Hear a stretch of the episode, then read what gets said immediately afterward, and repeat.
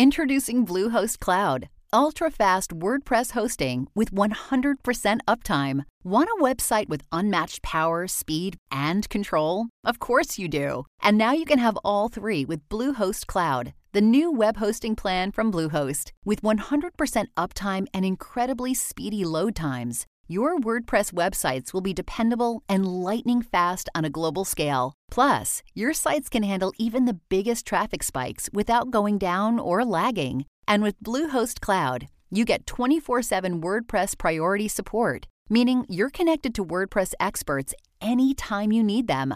Not to mention, you automatically get daily backups and world class security. So, what are you waiting for? Get Bluehost Cloud today by visiting Bluehost.com. That's Bluehost.com. Salutations, everybody. It is Maddie here today with episode 228 of the Ham Radio Podcast. And it's me, Karak, with ACG. Now, we got a story to tell.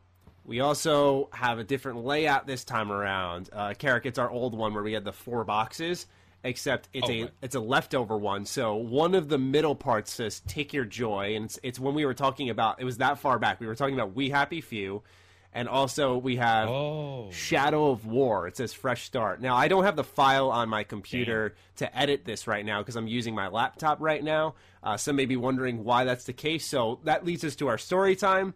About an hour before the show, when we usually record, I'm sitting down. I'm getting ready to actually edit a patron video and my power goes out and i'm like oh my god of course. So i'm thinking oh it's midday power outage. There's no weather. There's no wind. I'm like ah something just happened. I'll wait it out. So it's 20 minutes and i'm like uh we're still at no power. So i run to my studio space. The power's on there. I had my mic with me my webcam with me and then i get a call from my mom saying hey guess what? Power's back. So i'm like oh i'll stay here in the office. I'll do the podcast here. Then i realize i don't have my headphones with me. So I'm like, shit, even if I wanted to, gotta run home now. So I take everything with me. I run home. There's traffic because there's people working on the power lines. so essentially, I shred off a half hour of my life uh, that I'll never get back. So, with all of that out of the way, you guys now know why the overlay is the way it is. We're going to do something a little bit different. We pride ourselves on being an accurate podcast, getting our information correct. And uh, last week when we talked about Pokemon, it seems, Karak, we were a, a tad misinformed. So we're going to just go through some revisions from the commenters. We did make people aware we were not Pokemon expert, but still, I don't find that to be an excuse. No one was really cranking on us, but more so correcting us. Uh, so we're going to read a comment from uh, Wrenchin Gear. Says the 400 Pokemon in the leaked Galarian Dex. By the way, this now that the game's fully out, maybe this information has changed, but we still want to read these corrections. Uh, includes the new ones. I think I've counted 85 new Mons. The actual number of old Pokemon is somewhere around 315, which means around about 500 of the 800 Pokemon aren't even included in the game, which is way more than even the most pessimistic of Dexters expected. Uh, this was me, by by the way. Karak did not say this part. Uh, the trailer that was uploaded days before we had recorded, called A New Era of Pokemon Begins, didn't feature a single Pokemon that was excluded from the game. Maybe it was in poor taste, but it wasn't misleading. Correct. I do apologize. I was wrong on that.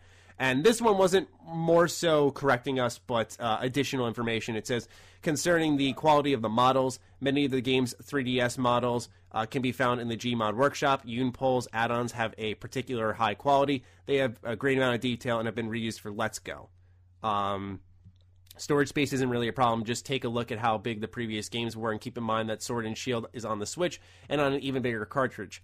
Uh, what people find particularly strange is that Let's Go, despite being a Gen 1 remake, contained data for Pokemon from the other gens as well, though it lacked their model and texture files. So, just wanted to make sure we had the corrections out there. We do pay attention to the show. We've actually never had to do this before. Not that we've never gotten things wrong before, but uh, not to, I'd say, that significance. And we, we value the people who give us their time every Sunday or Friday or Saturday or whenever you choose to listen to us. Uh, so thank you to the commenters for giving their feedback and making sure we are straight. So, um, with that correction out of the way, Karak, what are you doing on the Patreon? What are you doing on the channel? Any any cool plans? Um, no, but I guess we do have some overlap. People keep asking um, what's going on and why I haven't done a bunch of reviews. Most of it's been a mixture of codes and some stuff going on outside where it's easier to stream than it is to sit for six hours. Well, not six hours, that'd be the editing. but six, sit for a certain amount of time and play the game and do the reviews. So I've been doing reviews in the podcasts, and um, for whatever reason, no matter how many times I inform people, no matter where I go, that's like the first thing. Like, oh, you've stopped Right. reviewing. Every winter, I do slow down because that's the only I love Christmas, so I do go slower. But it's just been that I was going to do spy, uh, Star Wars. Right. I think you and I both had this issue, and uh, Yeah. EA's just impossible. They did say I was getting a code a couple days prior, but I went out and got a street date one, and then when I was playing it, I was like, you know what, I'm not going to review it. Um, so yeah, we've Mm-hmm. covered Death Stranding on the podcast. If people want to know, um, on the international, I've covered it to death. Like I, I, you can get my idea of it. Same with Star Wars. Same with Need for Speed Heat. What's the other one? Mortal Kombat, uh, Modern Warfare. I do want to say, I was so tired last podcast. I actually don't even know what you were correcting us on. So Um, weirdly enough, oh. Grim asked me. I was just going to say because Grim asked me, or somebody asked me something about the last podcast, and I'm like, dude, I have no clue. I don't even remember saying. I. I believe it or not, I'm- I had to go and re-listen to the whole section of the podcast where we were talking. I do to know that I saw a Reddit where somebody took the models and said and like did a thing where they said they were reused. Yes. I don't know if that's what they're talking about. No, that definitely was that that after you and I correction came before that Oh, week. okay. So I was Oh, just gotcha. reading that information for Gotcha. what it was for in reference to our show for those who may have listened last week and then uh Well, we do it Friday, right? You know, that's Yeah. the one thing. Friday, and then you have Saturday, and you post. Who do you, you give it to people Friday, right? Friday. for patrons, Yep. Yep. and we go live Sunday. Yep. A lot of shit happens in those two days. I Yeah. guess a lot of new data. It's it's sort of cool. Yeah. you get to look back and. I mean, we oh, literally give it the max amount of time that we possibly can. We record in the evening on a Friday, but that that was it was Yeah. more so statements that we got wrong. Rather, So what did we get wrong? Um, the amount of. Pokemon that were cut, um, we Oh. we like Oh, okay. we like Gotcha. drastically underestimated that. Um, I got the trailer completely wrong. You know, I said that oh, they they were like having Pokemon in there that weren't actually in the game. Turns out all that were there are actually in the game, which makes sense because then I think it would be considered false advertisement. if- Oh, Yeah. okay. I do remember us talking about Yes. that. And then the model thing. Did somebody bring that up? Because I saw I, when I listened, I didn't. I didn't. I, I heard us talk about the world, the graphics, and I think he was. That didn't seem like a correction from what I listened to. It might be, Hmm. but um, it seemed more like here's extra information on that. Like, hey, you're not good to know. as informed. Exactly. So, yeah, definitely helps to have the audience uh, getting our back like that. Um, on my end, patron videos continue. Uh, for those who aren't patrons, don't worry. Those videos will go live during December uh, when I go away for a bit of a holiday break, and you'll have videos every single day while I'm gone. Uh, much like Karak, I enjoy the holidays too, and I do sort of pump the brakes around this time of year because it's really the only time Yeah. you can comfortably take some time off and know probably nothing significant will happen and nothing's going to drop, especially because what's happening now is the fall. This fall was kind of slow, and this coming, we'll say, first three months of the year is like how the fall normally is like very big Yeah. titles, exciting games, one after the other after the other. I mean, it doesn't really stop until Cyberpunk, I think, and I'm sure that that part of the year will fill out anyway. So, um, yeah, it, it's it's been a, a slower time, but because of Bethesda and Obsidian, it's it's been good for the channel, news and discussion wise. So it's been nice. But um, overall, um, Laylee and I launched our new podcast, BFGF AFK, which has had great reception. We've been really thrilled by that. A lot of people seem really interested. Uh, it's available to patrons. Um, there's a, a, a two dollar level podcast duo tier that I added in before I launched my Patreon trailer. So pretty much you get the podcast package um, for early access. But if you don't want that, then all you got to do is wait till Saturday, and you can listen on Spotify, iTunes, Pocket Casts, um, Google Podcasts, what have you. Um, so, with one of our longest intros to date complete, Karak, let's shift into what is going to be the main section of our podcast, I'd imagine. So, Xbox had a pretty loud Thursday where they had the XO19. They had a ton of reveals, and news. We have an article up from GameSpot that is everything Xbox announced at this showcase. So they did start off with the Star Wars Force, or not Force Awakens, uh, Fallen Order trailer. We're not going to talk about that. We're just going to talk about announcements, reveals, actual news. Um, so we'll begin with Rare announcing a new game, the developer behind Sea of Thieves. Uh, Rare announced a brand new game called Everwild, which is a the third title to come from the studio. It appears to be a journey-like adventure game where you explore a beautiful world and discover magical moments with help of the other players. Rare said Everwild is still early in development and will continue to be developed alongside new updates for Sea of Thieves.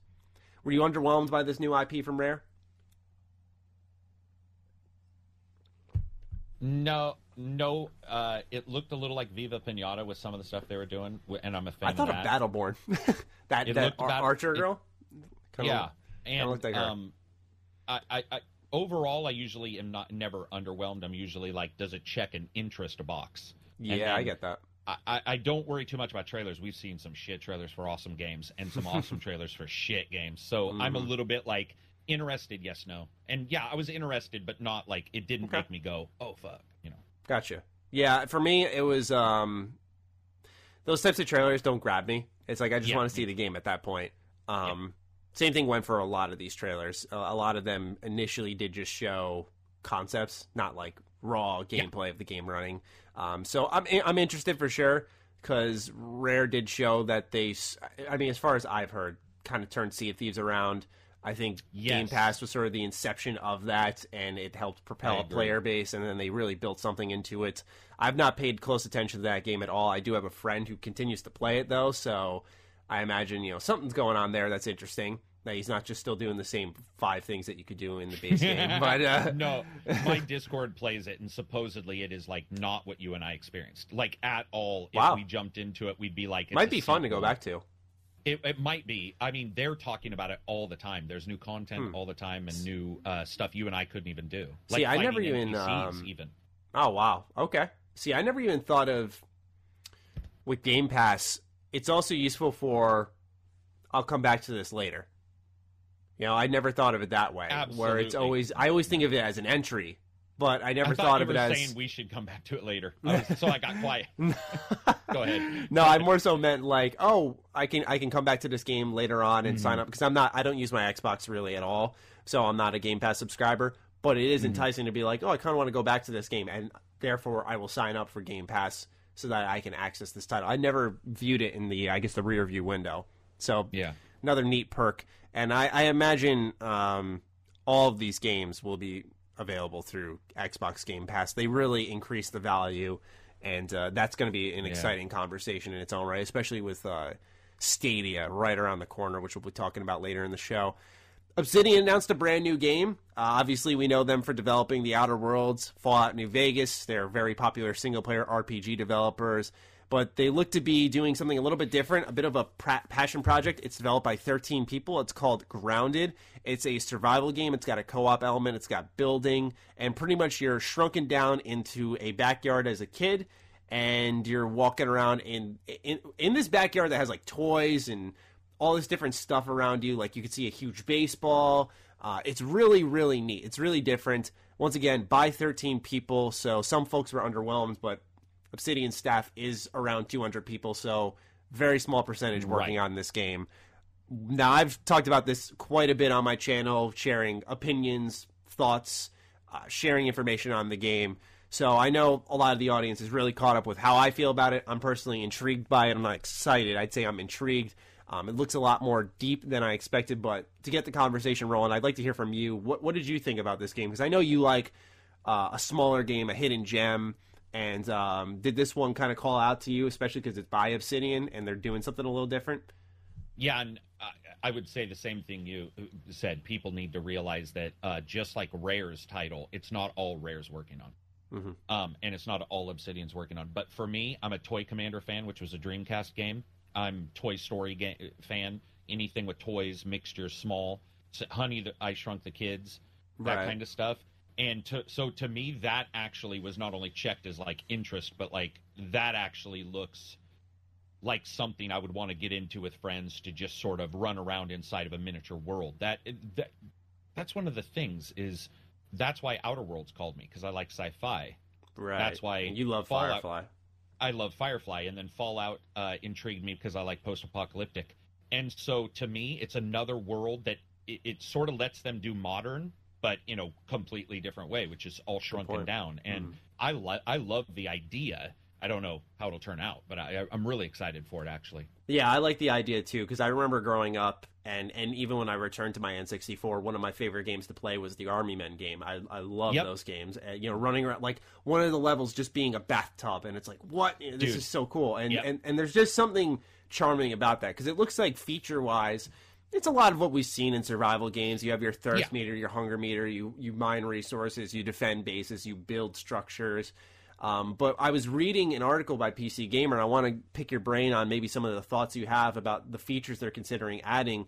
Um, because not every insect you see is going to attack you. So they they say there's like worker ants, but these worker ants, you know, they're they're pretty much neutral. But if you attack them, you harass them, eventually the soldier ants are going to start coming in, and they're going to start attacking you. And they said that they're interested. It's not confirmed. It's not like they're going to do it, but they're interested in adding what they call a faction system, where you can sort of ally with a type of insect. And they said they definitely want to add tameable insects and insects that you can ride around in this backyard, so to speak. So you could tame a spider maybe or something like that and ride it around. And I thought, once again, conceptually, this was really cool. It's sort of you know, I, I don't know about, much about Ark, but I imagine in that, you know, it, it's a lot of. I think that's the mm-hmm. one where you interact with dinosaurs, correct? is. Okay, Yeah. yeah. And so I imagine there's an element of that in there that I may not be fully aware of, because this universe speaks to me more than Ark did. That's kind of why it's pulling me in. Do you share some of the sentiment on that with a faction system and, and tameable insects? Yeah, an Ark runs at like five frames per second. So at the very best, at the very best, Still? sometimes. It, uh, it's better, but it's still it is Wow. still a resource hog. But to me, what excites me about that is the idea of let's say, I don't know if this would be possible, but let's say you fed the worker ants a little bit of planks of Mm-hmm. wood for a while, and they know you like wood, so they brought you construction materials because Hmm. the game showed some construction. Like I'm not saying they'll do that. I don't want to get into our Spider-Man discussion where we suddenly magically change the game, but that kind of stuff, dude. That it only need. There's only one thing you really need in most of these games to really make me feel like it's brand new. One mechanic, one thing that like Yeah, the Captures universe me. or something along those lines. yeah, and then your expectations meet whatever innovation, and they plug that in. For example, State of Decay is a zombie game with social elements, which has never been done. So suddenly you have all the normal zombie stuff with social, and to me that was highly interesting. hmm And so if they do something like that in this, um, yeah, that's that's actually that's actually very cool. I love the idea of riding ants too. It's Yeah. so dumb. Yeah. The idea of like four of us riding ants and running around and that is actually cool to me. Yeah, and they also said that it's going to be driven by an, an adventure. So they said it's not like this endless sandbox. The game actually eventually Oh. ends, which Oh, I don't know if that's Oh. very unique to the genre. But when I read it, I was I was very caught off guard. I thought that was great news. yeah, like I don't think most games maybe they have a single player element in that open world at the end. Maybe. But I don't Possibly. know a lot that do that. Yeah, that they did do, say it's like, open world. story.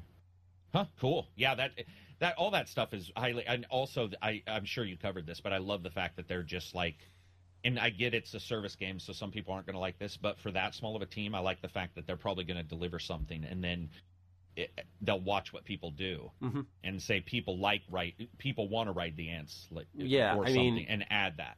I think part of the reason I'm willing to buy in is because it's 13 people, right? It's like Yeah. when they yeah. say, "Oh, we wanted to put it on game preview because we wanted to see what people did, what they think, and we can evolve this over time."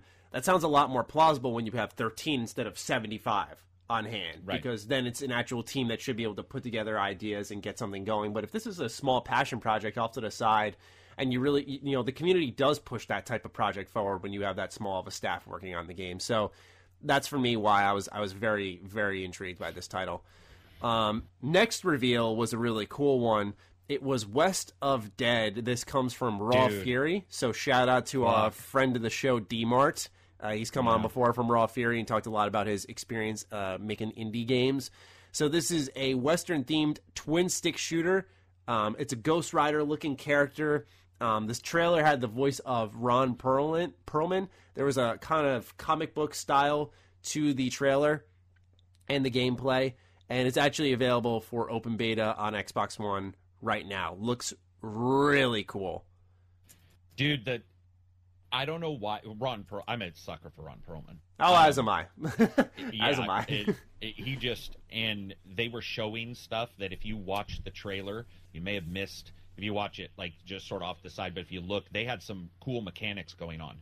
They showed him hiding behind boxes and the, Sliding. hitting the boxes, sliding, the kills up close. Did you see? Like, I love the slow mo. Like he gets up close to somebody and he like I can't tell if he's got a knife, but he does some like uppercut thing, kills a dude, and I'm like, Yeah. and the the darker cel shading because we get all these games with the Borderlands uh, saccharine color, Mhm. and this one looks like it almost looks like they chose primary dark colors. Like there's something Yeah, about black, the color scheme. red. Yeah, brown. yeah. It, it just it looked awesome. Like to me, that is the shit that I die for. Like those are the type of games that if they turn out to even be somewhat fun, are just really cool to experience. Well, yeah, So and it also feels like Western is not tapped into as much, absolutely. and and that's I get why because I think there's a small arsenal to work with in terms of gameplay tools, and unless you're like I guess Red Dead Redemption Two, where you're just bringing that whole experience to life across the board, um, it could sound pretty unenticing. But I think when you there's a I think Call of Juarez Gunslinger was it? There's like these arcadey cel shaded Western games that are so unique and they rarely come by. But when they do, it's like, oh man, why aren't more people doing this? But I guess that's what makes them special. I'm personally excited for it.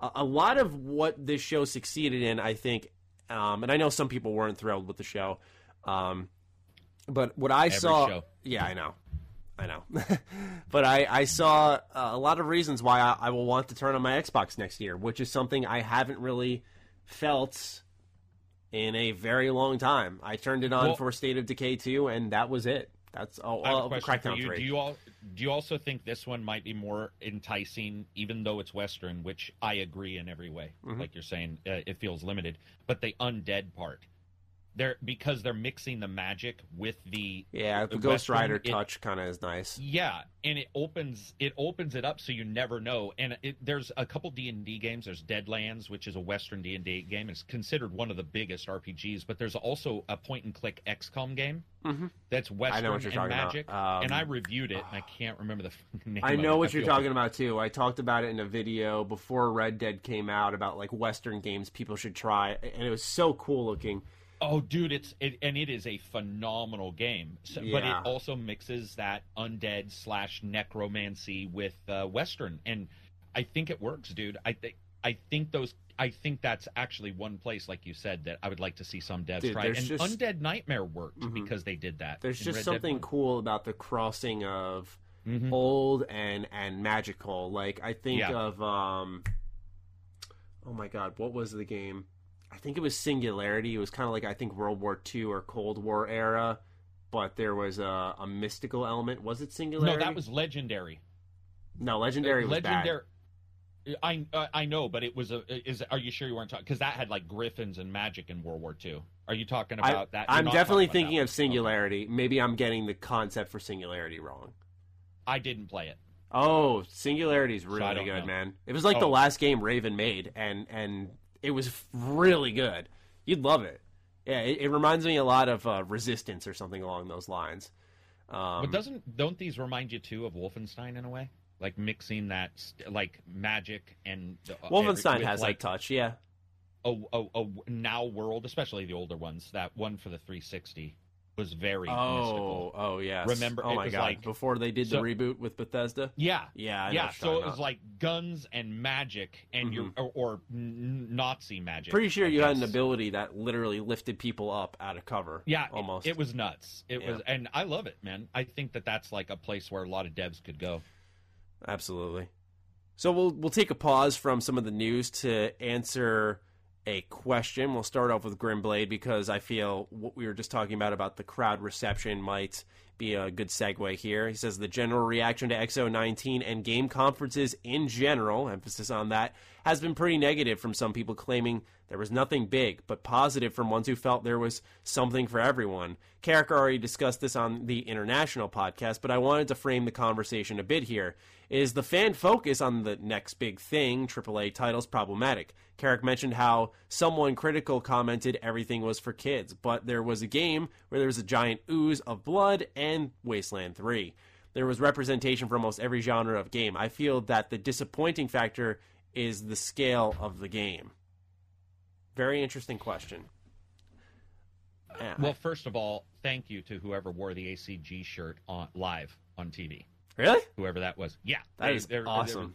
They, they, they were in the interview. Um, not they weren't doing the interview; they were in the audience. But you see Right. in the interview. I That's that so was awesome. So That's so awesome. First of all, general and then some people don't really work in a sentence in that way because uh, generally I don't know what we'll never be able to uh, query the general audience and find out what they thought. I will say I didn't notice any negativity whatsoever hmm. until I went to one particular forum.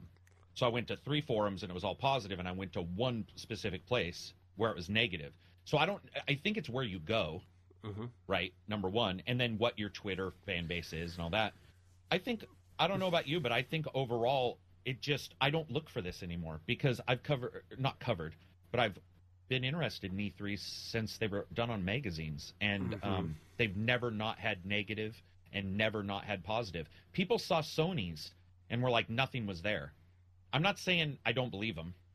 I don't. I think they're liars, but I'll just say I, I, I think the people who say that, um, I don't care. okay. Like if you like games, you like games. If Mm-hmm. you like your console, then that's something different. And so to me, I think I don't, I don't know what to say. Mhm.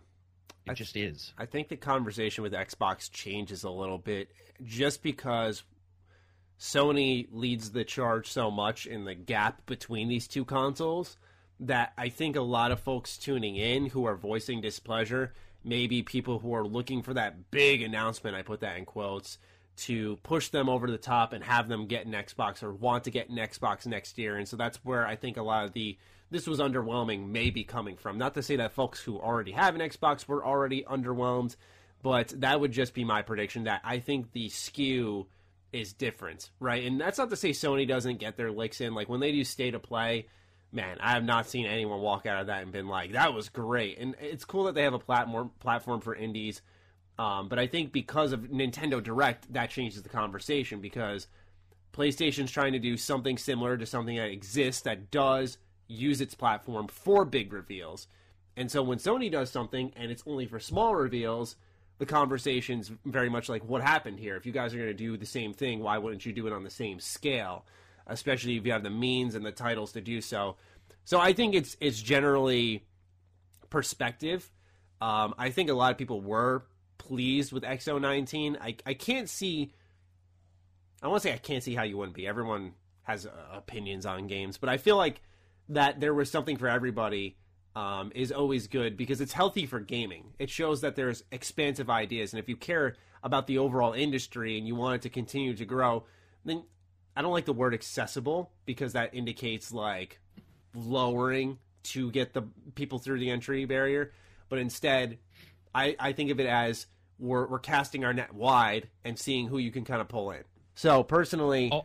I sit on the side of the fence of there will be big announcements. Uh, this is at the end of the year. Xbox already confirmed they're at the Game Awards, so that's another thing that they could be at a place to announce something big at. Um, there's still E3 next year, where I imagine we'll see something like Fable 4. Um, that's a, a really big one that Microsoft's absolutely stuffing in their pocket until the last possible moment to launch alongside the console. Um, and that'll be a big purchasing decision for a lot of people. So um, I think that that's why Microsoft, I think for the situation they're in, they, they played it just right.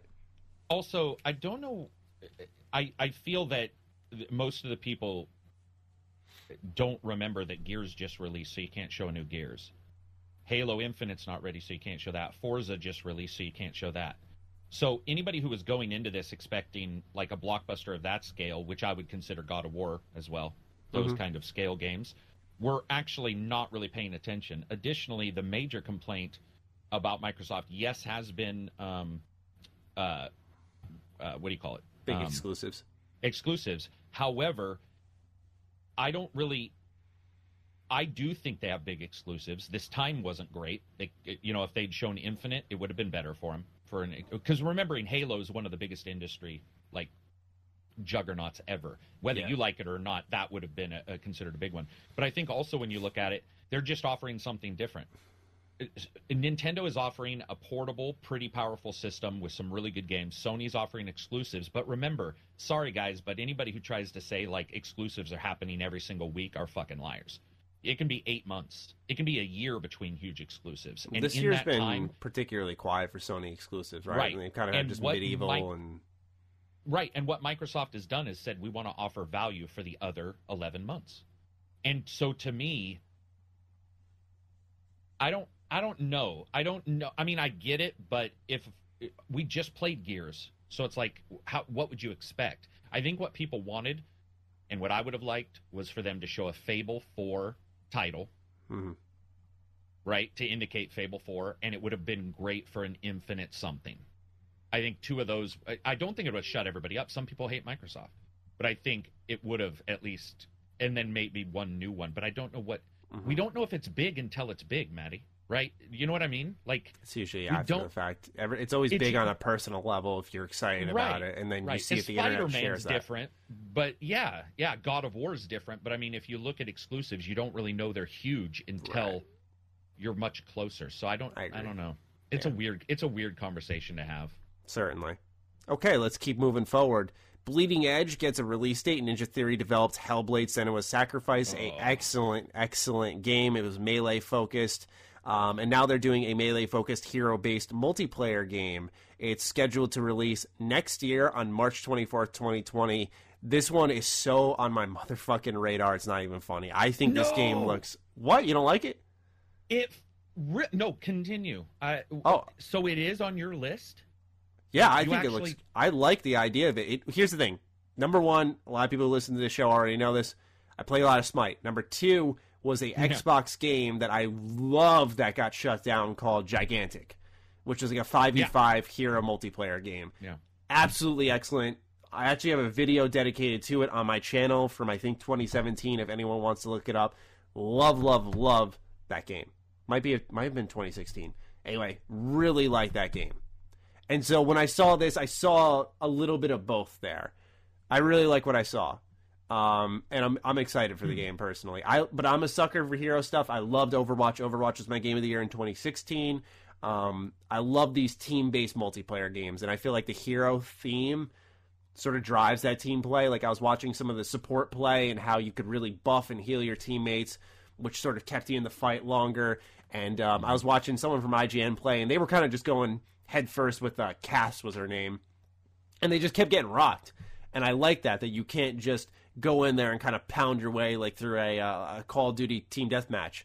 Um, I like that it requires some teamwork. So it's it's my taste. I, I kind of side towards the the third person MOBA side of things, and Gigantic was kind of that. Not really. They define it more as five v five hero play, and Right. Smite certainly is that. So. This game's more up my alley, but why did you say no? That's why Well, I'm wondering. you- uh, uh, okay, I should. Do I not know something? this.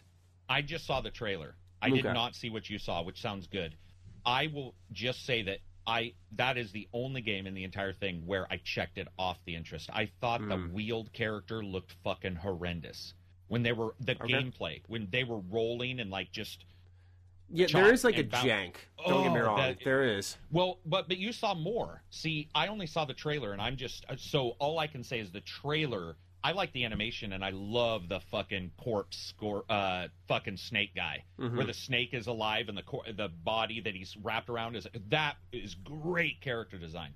But the gameplay I saw in the trailer, that looked to me personally, the that only that trailer, only that 15 to 25 second gameplay looked abysmal and it could have just been the way the person was playing Mm-hmm. i'll go and watch the ign stuff because I, I didn't even know they covered it IGN So wasn't even that watch. good at the game. That's the thing. That's why I was also kind of showed it, sold. right? It yeah, showed it yeah. better. It showed a full match. Um, I, I liked how part of the map they showed had a train running through it, and it was constantly active. So you had this element Oh, on the map that, that. team fights would happen on this major flag, but you know the train would cut right through, and if you got hit, you die, of course. But um, Oh, okay. yeah, so it was it was neat in that way too. I love active maps. Uh, another game I should Yeah. mention that I like is uh, Battleborn. I, I really like that one Yeah. when it first launched. So i like um, for folks who maybe who maybe disagreed, yeah, that this game's more up my alley because of the taste I have. well it sounds like they showed just better gameplay even Mhm. if they didn't know what they were doing. Um, were they the wield character? No, Cass. Cass. I don't. I actually am not familiar with Wield.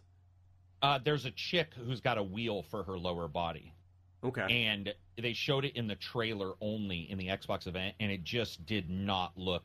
Hmm. I'll have to check it out. Then later they showed a big fatty. Uh, she. Uh, what I mean is her lower part was like chicken legs. Mhm. That shit was creepy. I don't, and I don't know which character that was. She looked weird. She actually creeped me out a little bit. Um, but Okay. she moved better. She moved better than the wheeled character. You know, wheeled characters they have a weird way of moving because they're not feet. Yeah. And so, like, so like I know how- diagonals, more like. Right. Yeah, that's exact. And it didn't. It, it didn't look like it turned like you or I would with our feet, Mhm. where we'd shuffle our feet. It was just like that spin in place, so it looked Yeah, robotic. I guess. I get that. So I'll have to check it that. out. I and active maps are the. Uh, honestly, every game should just have active maps. I so I agree. agree with you there. Yeah. Okay, next one comes from the Life, pardon me, Life is Strange dev. Don't Nod announced a game called Tell Me Why. Um, we're going to read the blurb from GameStop, GameSpot here. The new narrative focused title features a playable transgender main character, a rarity in video games, taking place in a small town in Alaska. Tell Me Why follows the true to life story of twins Tyler and Alyson Ronan as they learn more about their difficult childhood. All chapters are scheduled to release in summer 2020, so it doesn't seem they're taking the episodic approach. Um, this sort of taps into what I was talking about earlier, um, where they're casting their net wide. And I think Don't Nod is a great studio to tell a story like Yeah. this. I think it's a real. They do emotional stories well. They translate emotions well. Like in Life is Strange, they sort of deliver that feeling of a, a, a teenager and strife and um, worried about friendships, but also worried about the power she has. Um, and so I, I feel like they could deliver really a, a great story here um, that could maybe open more people's eyes who are a little more closed minded, could help people understand. Um, I think this is an important game, and uh, a lot of people are being really rough on it, which you know naturally it's the fucking internet. But I'm glad this game exists, and I'm definitely interested in it. What do you think about it? Yeah, I, I again, I didn't see anybody being rough, which I guess Comments. I should just say YouTube comments. is- oh, and you mean on the stream? Yeah, stream YouTube comments, like Mm, di- like yeah, the dislike ratio, very like just immaturity, like people that you Oh. wouldn't pay attention to anyway. Um, Obviously, it remains to be seen if they tell a good story, a worthwhile right. story of representing. But um, still, you know, at first look, it's it's good that they're thought trying to it tell this story. I, li- I thought it looked good, and when they said all chapters coming, I, I, I don't know what that means. It could mean in like two months they'll do one every week, which I would love. I think a company needs Mm-hmm. to do that. I think episodic that would be amazing, like a TV show Yeah, where it's actually. Yeah, dude, I would fuck like if it was Friday Thursday night where we could talk about it every Friday. So yeah, Mm-hmm. It's good to see to them me. uh, kicking around. You know, Life is Strange 2 doesn't seem to be doing that great. It doesn't have a lot of attention, and, and they announced another game, so they could be telltale in it and just saying, like, we're going into the Mm-hmm. ground here, or um, they're really trying to, to spark something, uh, which I I- hope I it's the latter. Do we know if Microsoft is Microsoft funding that? Ooh, is I'm how- not sure. Yeah, because I was wondering, like, is it exclusive first on Mike? Why did Microsoft show it? I guess would be my question. Hmm. uh, usually that means first on or exclusive. Um, hopefully Microsoft, Maybe maybe Microsoft's. Oh man, yeah. Hmm. You know, Game Pass for episodic works too. Yeah, I don't know. It's exciting to me. It looked good. I like those kind of games. So, and don't nod just because uh, this last one I didn't love doesn't mean I won't give the next one a huge chance. Hmm. I'm a big fan of those guys. Next is a pretty big one as well. Halo Reach is coming to the Halo Master Chief Collection. Currently, the Master Chief Collection includes Halo Combat Evolved Anniversary, Halo 2 Anniversary, Halo 3, 3D ODST, and Halo 4. Starting December 3rd, Halo Reach will be part of that collection as well. It will be available for 4K on PC and Xbox One X. Love me some Halo Reach. You excited about this mm-hmm. edition? I am not as big of a Halo Reach fan, but um, I do like. I should say the that story. I like the story a lot. they it seems like they're fixing um, all of the issues with Master Chief, so that's cool to me. And it Yeah. looked good graphically. the The trailer what was spot on, so that actually excited me a lot. For Mm-hmm. it'll be fun to Halo. it'll be fun to pop back to that. hmm Yeah, so um, after this, we do have a pretty big Game Pass announcement, which is Yakuza coming to Xbox One. Next year, Yeah, three Yakuza games are coming to Xbox One via Game Pass. In early 2020, Yakuza 0, Kiwami, and Kiwami 2 will be available for Xbox One via Game Pass. An exact release date was not announced. Huge. Oh my Mhm. gosh, huge. That was right when the event started kicking off. Was the next three or four announcements that we're going to talk about? It was just like boom, boom, boom, boom. Yakuza is pretty massive for Xbox. Yeah, I mean, here's the thing is that Xbox needs Japanese support, and uh, apparently, I saw Skill Up write this online. Apparently, the Phil Spencer had said that they're trying to really double down on Yeah. getting more Japanese support for Xbox, and I think they really came through with Yakuza as well as a couple of other announcements um, that we'll be going through. For some reason, this article is like ending, and there isn't a, a page two, so to speak. So I'm gonna have to just snag real quickly um, another article. Um, but I do know after this, we did have Kingdom Hearts announced for Xbox. Yep. The collection of Kingdom Hearts games is finally heading to Xbox. What do you feel about that? Yeah, no, I think it's cool. It, it, it- obviously, they're trying to get Japanese support. I don't know if that'll pay off because American companies just have a hard time, you know, really catching on in Mhm. Japan.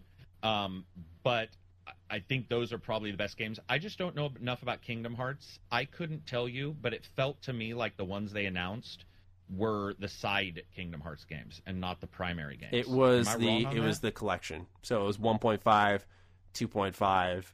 Um, I don't know if three. I might be wrong so on that. are, are those the official 1.5 is Kingdom Hearts 1, um, Kingdom Hearts, uh, what was it? Oh, The in between game. Okay, so it includes the primary It's the title. package. Yeah, it's Kingdom Hearts Okay. 1. And then 2.5 is better. 2, Birth by Sleep, Dream Drop Distance. I see. Yeah, so- Jesus Christ, that's yeah, a lot of games. It is a lot of games. So some people may look, oh, it's just 1.5, but in that offer, you get Package, yeah. yeah, of a lot of games, um, which is great for Xbox. A lot of people have wanted um, Kingdom Hearts to, to come to Xbox, so I'm thrilled because um, I love Kingdom Hearts despite how flawed it is. I think it's it's good and especially great value for Game Pass. That's a lot of gameplay, um, especially 2.5. 2.5 for those who are wondering, as someone who's played all the Kingdom Hearts games, is my favorite package. Um, Drake Hollow, a game called Drake Hollow, is coming to Xbox One, which looks like a cartoonish four-player co-op game. Do you know much about this one? I don't know. Uh, I'm I'm trying to even remember. There was a lot of announcements. There Was was, there was. I'm trying to even remember what that looked like, um, and I don't remember. So I don't really think I know anything about that one. I'm sure I saw it. Kind of a similar art style to like a Don't Nod game. Um, kind of like what we saw in Grounded. Hmm. Anyway, got plenty of other stuff. Yeah, Launched I in I 2004 on PC, Kart Rider is a massively popular multiplayer racing game that boasts more than 380 million players. Kart Rider Drift is the Xbox One and PC version for the West and will feature cross crossplay features and other features. I was not into this one at all, but I guess it's a really big deal. I, I get somewhere. Uh, I was the same way. 380 Um, million players is no joke. It's no joke, and the thing is, is like they were saying that, uh, or I was saying during the event too, that I feel that kart racers never, ever, ever, no matter how good of a kart racer it is, never trailer well. Kart No. racers just don't trailer well. So they were showing them. It's a yeah, and The it's like, does the drift feel good? Does the track feel good? So they were Mhm. trying to show it and do the trailer, and I was like, I don't care until we get some friends Right. over and we play it. Makes so. sense. Yeah, I agree. However, there's one game you'll be able to play in April when you get some friends over, Karak, and it's Minecraft Dungeons. It's coming April 2020. Probably the one game I'm excited for. No one else is. Dude, I feel the same way. I was like, Oh, I was okay. really Yeah. into it. Yeah, my friend Uh, Brian is like vehemently against it. He's like, "What the fuck is this? Like, why does it exist? We're not playing it." I'm like, Brian, we're playing it, dude. dude, it's it's Diablo Minecraft like it's everything I uh, personally I think it'll get more people into Minecraft than any further videos by PewDiePie. It just looks fun. Like Diablo, Oh, dude, yeah. Minecraft. It just looks fun. A I'm ton so of secrets like uh, all the he even said he wasn't on the trailer when all the cows came up. He's like like it's a lot of it's procedural so they don't know what's going to what enemies are going to show up. Yeah, I love it. one of the biggest announcements, this comes from Windows Central, was some information regarding xCloud. With Google Stadia around the corner, Microsoft had to make a splash with Project xCloud game streaming at XO19. The company did exactly that at the event. It was announced that more than 50 new games from 25 partners are being added to the service. You can now play Devil May Cry 5, Madden NFL 20, and even Tekken 7 on the go. Since Project xCloud launched in October, Microsoft's focus has been on Android phones. However, that's going to change in 2020. The company said next year will bring Project xCloud to Windows 10 and are collaborating with a broad set of partners to make game streaming available on other devices as well. This may include iOS. Um, given the fact that there are a lot of players on the market now, Microsoft plans to support more Bluetooth devices like Sony's DualShock 4 and accessories from Razer. While Stadia is launching with 12 titles, Microsoft says that over 3,500 games on Xbox One today and 1,900 games currently in development are already working on Project xCloud. Project xCloud will expand to more countries in 2020, like India and Japan. The team will also add game streaming from the cloud to Xbox Game Pass. Lastly, existing games in your Xbox One library will show up on Project xCloud next year. Yeah, that was. I, I thought that was pretty cool. Also adding it to Game Pass just adds one more reason to Game Game Pass. It was pretty for ridiculous. real. It literally does. It, it's actually it's insane. I think that sort of stomped the rest of the life out of Google Stadia. Like that's one of those things where Google's watching, and you think to yourself, "Do they see this and go fuck?" And it's like absolutely. They had to have seen that and been like, "Ah, shit." You know, that's good competition. Um, and I I think got to tip my cap to, to Xbox, man. I mean, because the next step has been the long rumored get the get the X Cloud onto uh, the Nintendo Switch, which I think is inevitable. And if they're streaming Game Pass, so far the rumors have been true. So uh, this seems to be the next big step for them, and that would give Microsoft another sense of portability outside of phones, which.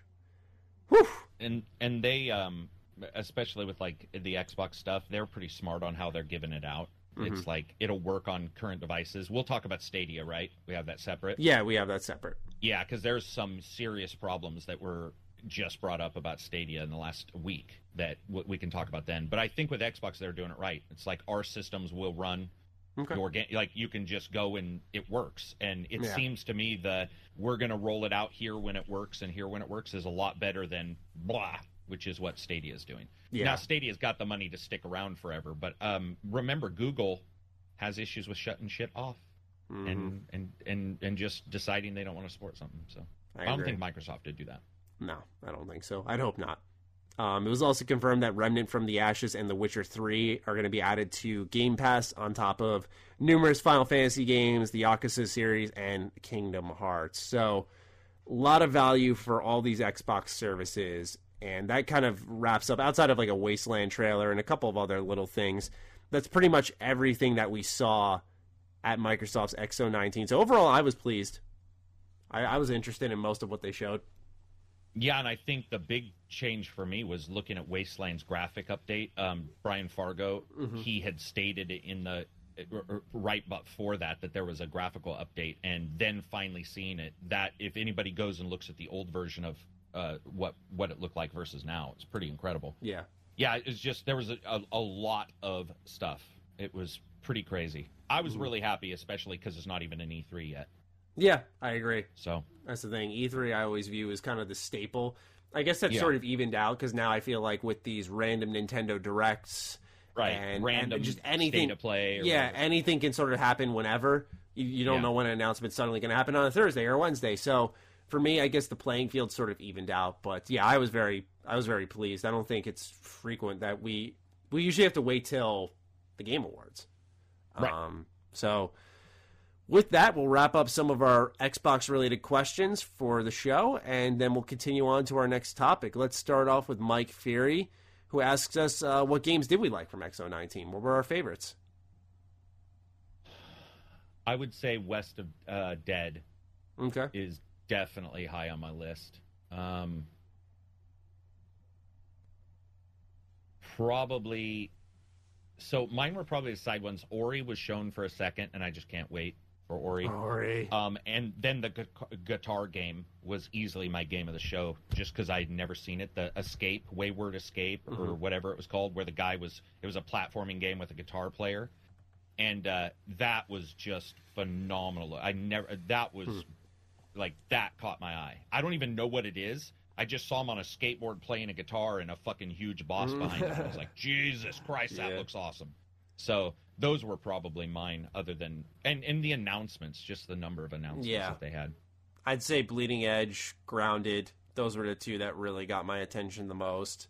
Um, I agree. The announcements were the most exciting. You can't really put your finger on a game, but just like the support for Game Pass, the support Game for Pass, XCloud, to see them really taking the streaming seriously and fighting against competitors and sort of trying to take control of that space.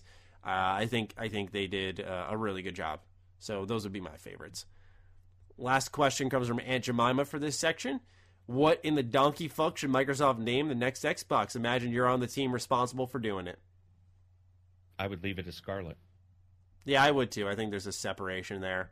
I think hmm. anything like Xbox 2, I think that kind of keeps it in line with Xbox One, which is a good console, but didn't start off strong. It has a bit of a stigma attached to it. I think you have to get a little bit of brand separation there. I think, a, yeah, a separate name. I would agree. I mean, Nintendo doesn't go by numbers, yeah. so why should anybody? They Switch and we. Well, they did do the.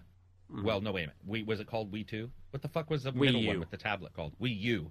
So I mean, they've switched GameCube. I remember uh, watching a video that said like that actually hurt Nintendo being like the Wii U because people were like, I already had the Wii. Oh, So- right. Yeah, like what kind of upgrade is it? Yeah, exactly. Kind of like thing? it was more Oh, gotcha. like a component rather than an actual new console. Mhm. So Yeah, no, I, I would say leave it as whatever code name. It's not going to matter anymore. yeah, I agree. Let's get into an Anthem overhaul. A new information uh, report, rather, came in from Jason Schreier over at Kotaku, and it's just about what a lot of us were expecting. So let's get to reading. Recent silence and a couple of high profile departures from BioWare have led fans and pundits to speculate that the studio has abandoned its most recent game, Anthem. But the opposite is true for the last few months. BioWare and parent company EA have been planning an overhaul of the online shooter. According to three people familiar with those plans, some call it Anthem 2.0 or Anthem Next. Many of the details are still in flux, so that's pretty much saying what's in this article is subject to change, and there's no clear timeline for the Anthem Next project just yet. In fact, from what I've heard, the developers at BioWare haven't even decided how it'll be distributed. They're still figuring out whether updates should be released all at once or over an extended period of time. Anthem could be overhauled through a series of updates a la No Man's Sky, um, it could get a game changing expansion like Destiny's critically acclaimed Taken King. Most of Anthem's biggest systems, its uh, mission structure, its loot, its world, will change drastically, but the developers have not yet figured out considering what that will look like. They're even considering releasing Anthem Next as a brand new game, although those who work on the project said that could take a lot of forms, and it's unlikely they'll charge full price to Anthem players. The one thing that's for sure is that BioWare has not abandoned Anthem despite recent breathless declarations that the game is dead. Right now, dozens, if not hundreds, of developers at both BioWare off, uh, BioWare's offices in Austin, Texas, and Edmonton, Alberta, Canada, are quietly working on plans to overhaul the game. Uh, we spent a few months just, tear- just tearing it down and figuring out what needs to change fundamentally, said one person on the project, and we've been rebuilding for a few months since. A representative for EA declined to comment on this story. Um, let's see here, and I yep, that's pretty much it. And then it's just a recap of what happened to Anthem. A second person on the project told me yesterday they were still doing lots of testing things out and experimentation, but nothing's concrete.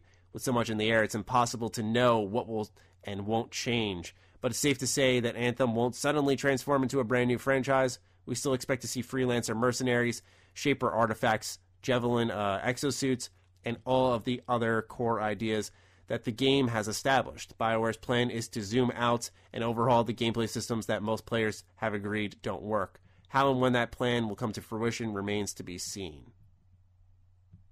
So, Work, works for me. Yeah, yeah, I'm I fine mean- with it.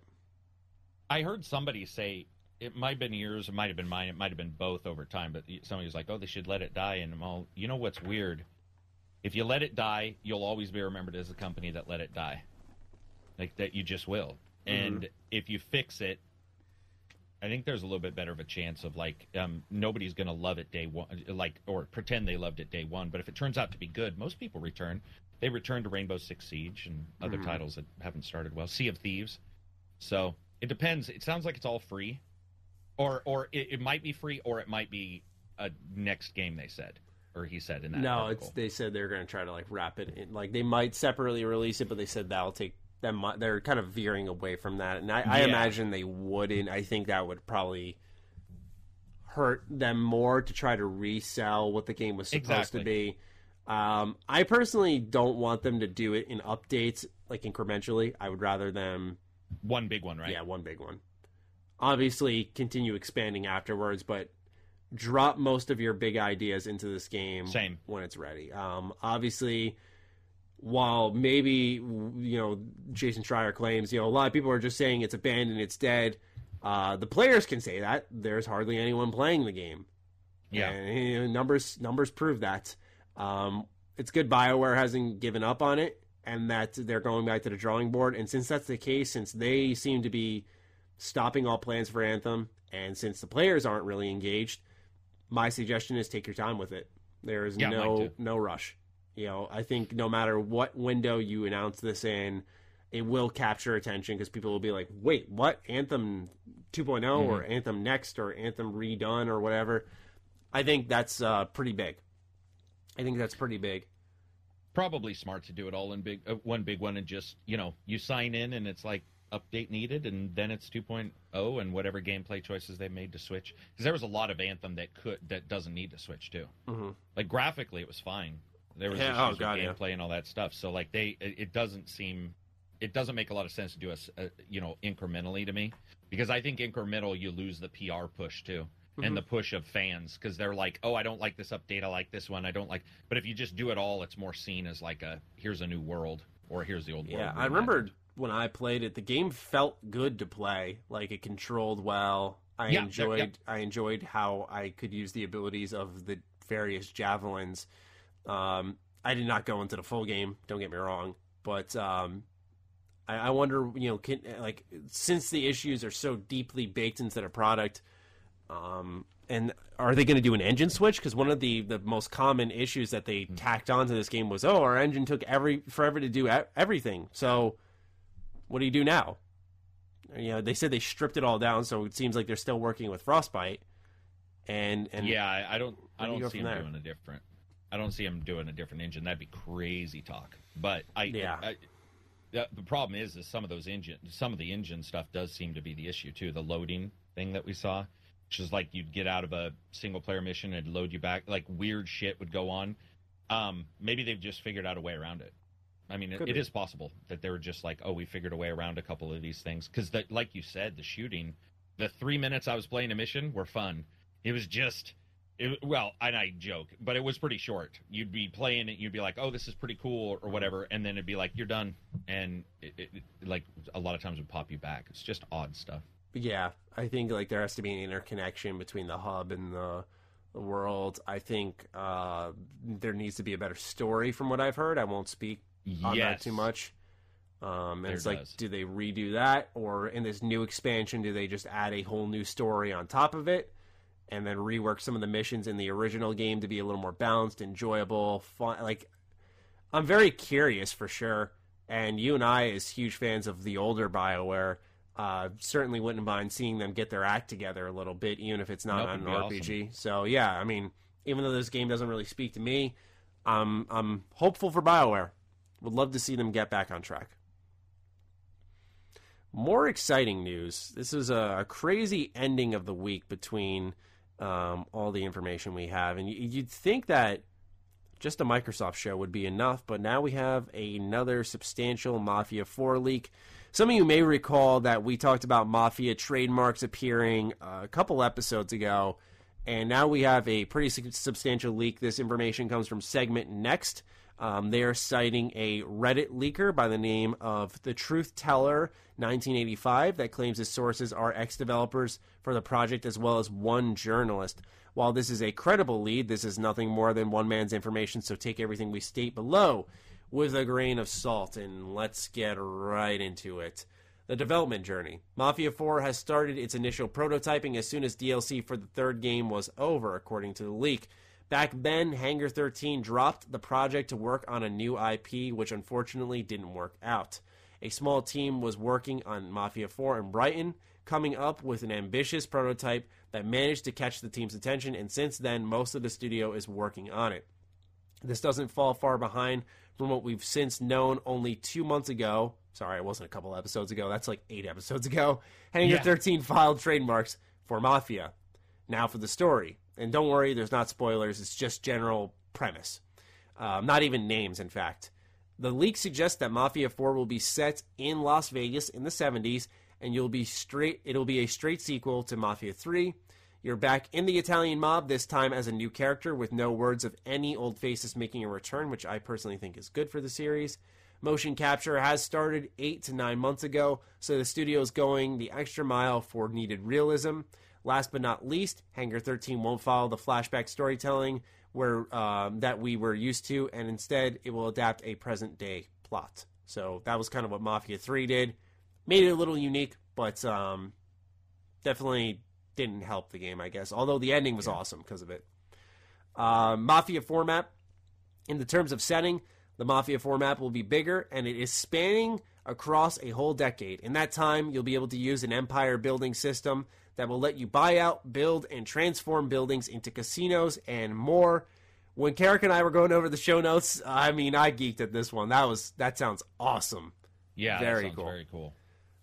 Mafia 4 gameplay. According to the leak, the Mafia engine has been redone and redone, I said, redone and remastered to be ready for the fourth game so that most of the issues that were present in Mafia 3 won't be the case with this one. That means the missions won't follow the same dull procedure as before. The project is ambitious, and that means better and in depth gameplay, which is excellent.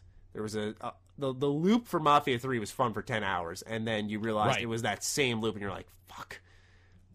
Mafia 4 release date. Don't expect Mafia 4 to release for this generation of consoles. So this is PS4, Xbox One.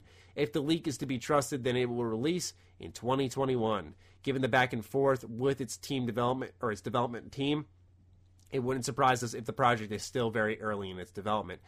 Mafia 2 Remaster. Closing up the leak, we find out that there might be a Mafia 2 remaster in the works. One small uh, insider um, Hangar 13, Set in Check, is working on a remaster for Mafia 2 using the Mafia 4 engine. If that's true, then its release won't take as much as the next games, and we might get to play it sometime next year.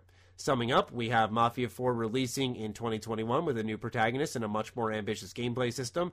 Mafia 2 is getting a remaster sometime before that, and both are using a new version of the existing engine, suitable for large scale projects that can take the franchise to a whole new level. Uh, we remind you one more time that this is only a leak. Even though most of the information seems credible, we should wait and see what Hangar 13 has to announce when the time comes. Okay. I mean, so I just I just read it all. So yeah, you go crazy, man. Well, I, I mean, the only thing I wonder about is some of the stuff that he that was being written was also like jumps in logic, like so it'll be more exp- more realism because we're working longer. That sounds like a fan writing it versus a uh, like they started eight months ago. That's mm-hmm. usually what somebody would say. They started the the stuff eight months ago. Somebody wouldn't just add a bunch of you know be, that'll that'll cause the facial textures to be more realistic or whatever. That it, those two aren't really mm-hmm. connected. Mm-hmm. I get um, that. So so some of it seems a little weird. Um, however, they, it does match up with other stuff we've heard. Some of it does. Um, and it wouldn't surprise me if somebody did just leak something like that because Mafia Three had a bunch of stuff leaked early too also the one thing I told you prior to the podcast, it was weird. Normally, a leaker who's trying to make a name for themselves will leak something. You know, if they're leaking something fake and it's not real, it'll be for something that's more um, close up, uh, like closer, because yeah. it like gathers them the attention. So when when that says 2021, that actually did cause me to be like, oh, that's interesting. Plenty of time to forget. Ex- Yeah, and usually it'll be like 20, you know, it would be like coming out in summer or fall because that gets the person who's faking the leak a little bit more like clout. I don't know if it's any of it's true, but it all sounds incredibly plausible. Nothing Yeah. about what that, you know, which that all sounded cool too. Like a direct sequel would be cool, but in, you know, a, a place like that and this time setting, all of that seems like it would be really enjoyable. And that's a dangerous time in Vegas. Yeah. So like you know, with a lot of gangs and a lot of organized crime. So Yeah, it I'm would make sense. it if it happens. it would make sense and I, I would be very interested in to see it because when they i knew i had a feeling rather that they'd come back with mafia i didn't think if this leak is to be Right. trusted that they'd reinvest so heavily um, Hmm. mafia 3 did i think sell pretty well i just think hangar 13 um, i think because of development issues it sort of wasn't enough it was like a bioshock infinite bioshock infinite sold a ton but But not enough to recoup. yeah, exactly. And so I honestly thought first things first we'd see Hangar 13 close down um, before anything. So hopefully now we also hear that the smaller game that they were working on, which was a new IP, got canceled. And so I think I feel like Mafia 4 is their last shot, and that's probably why they're doing uh, a Mafia 2 remaster to sort of recoup some assets um, before they launch this big game, give them a bit of a cushion. So it all adds up, and especially when you see trademarks just a couple of months ago now uh, surfacing, and then you see this leak afterwards, sequence of events makes sense. Um, you are right about something though. Have we? I think we only heard one time about layoffs there, or did we hear any times about Hangar 13? Have we? had? has there, were ever lay- there been were a? layoffs? Yeah. There were layoffs, but it never closed. No. it just there were. Um, so to me, that does. I mean, obviously they're working on something. Their name hasn't showed up on any other games as a secondary help developer, have they? Has Hangar 13 showed up on any other games by? I them want to say second- yes. I want to say You wanna say- okay. I want to say yes. I'll, I'll double check while you keep going. because that would be uh, it would be inter- if if they didn't if they only showed up as like a small helper group that's one thing. If they showed up as a big one then they maybe you know this all turns out to be nothing. But um it does i mean they haven't you know quit that company. It's still there. Mhm. so they're obviously working on something. I think hangar 13 did sell well if i remember. It sold actually pretty well. It just critically didn't do the in best. uh, they expanded in May of 2018. So Yeah, so that's that as you will. like a lot of that stuff seems to make sense. Also, they had DLC that I was told was actually pretty good. For yes, uh, I did Mafia hear that. 3. I did hear Yeah. that. So, you know, I do know that they haven't been working on Mafia 3 since then. So I, I do have one YouTuber who comes on our podcast sometimes, and he's a huge Mafia 3. Like that was one of his games he streamed all the time. And, uh, um, it, it, all that doesn't really seem that far fetched. It's uh, like, it sort of lines up. On the other hand, that might just be a leak or knowing what lines up and trying to, you know, guess ahead of time, Mhm. drum up some excitement. Some more Did you interesting find- information. I di- I can't actually find anything. Uh, I'll keep looking, but it said in November 2016, a few weeks after Mafia 3 launched, 2K stated that the, uh, about the game sales that it was the fastest selling game in publisher's history. That's Uh, what it was. Yeah, that was a success to sorry. Hangar 13, and the studio's developers were excited to take the narrative and technical lessons they learned and apply them to a new game. What that, whatever that may be, after Mafia 3, they felt like they could do way better. A year and a half later, however, Hangar 13 is in a far different place. The studio was a uh, this past year was a turbulent time for the studio. This was in 2018, as it floundered while trying to figure out what its next game would be. Many people who helped make Mafia 3 are now gone, including the game's art director, technical director, senior producers, design director, many design leads, and a number of other key staff. Uh, some voluntarily left, others were let go or asked to move. Some went to other game companies, other moved to the top secret studio next door to work on an unannounced new Bioshock game. I think that's where the Hangar 13 thing I heard was some of them had moved over to Bioshock. I- and I'm pretty sure we talked about that in a podcast because that sounds like an old announcement, right? That you're reading. yes, this is a Jason Schreier article from April 13th, 'Cause I- 2018. I'm pretty sure you and I talked about that during the podcast. The Yes. po- No, we absolutely the did. Thing. Uh, Okay. Hangar 13 went through two different rounds of layoffs over the past year, including one in mid 2017 that went unreported. During the second layoff in February 2018, the company moved some of its staff out of its office in Novato to locations in the Czech Republic and Brighton, England, offering them new jobs at lower salaries, according to two sources. So yeah, they did go through a bit of a speed bump through all of that. Um, yeah, I can't find anything on them working on other games. Let me type in Hangar 13 code developer. See if anything comes up for that. Maybe maybe Wikipedia. Games developed. I think um, when you look at it, though, uh, while you're looking, I do think that uh, what they've talked about the '70s, just all that, that excites me. I like the idea of not being um, a current piece or anything like that. You know, it's not. does you know, say which wouldn't even be as fun. it does say that they helped with the Ultra HD update for the Borderlands collection. So Borderlands Mm. 2 and pre-sequel um, got this update when Borderlands 3 was revealed at PAX. Right. So yeah, um, And that wouldn't even be that many people on the staff. no, definitely not. So it seems like that that plausible, story about yeah. the the small game not working out would be plausible. Yeah. All right. So Google Stadia, you said you had a lot to say about that in particular. you said you had some of like the new information that came out over this past week. Yeah, so they did an uh, so uh, we know pretty much what was happening, but then they did an AMA, which is the Ask Me Anything on Yeah, Reddit. just keep going. I have to step away Okay. for one sec. So, um, for people who weren't aware, the AMA sort of turned into a disaster. Basically, um, they it all kinds of crazy shit happened. Like they announced there's no UI whatsoever. You need a phone to actually buy games. So you so if you have if you buy this Founders Edition of Google Stadia and you plug it in, um, you won't actually have a UI. You'll need a phone to use their app to buy the games. So, which to me, well, to most people, seems completely backwards. It's very crazy that they're actually doing that. And then in the past, we've been informed that even people who bought the Founders Day edition, uh, they won't all get it. Um, they're behind. And what's interesting about that is uh, the hardware that's in the Google Chrome that they're sending to people is actually not different. It's just got like a, from what I understand, it's got like a software adjustment that allows it to be used as this, which also indicates that the Google Chromes people have right now, the the Chromecasts, will not actually uh, do Stadia for a while. I think they said 2020 at some point. So you have to buy a Founders Edition, which you don't know if you'll for sure get. They're behind on making them, uh, but at the same time, there's really not anything they are making, which is causing a lot of people to think it's the controller that they were having issues with, uh, issues with manufacture of some kind.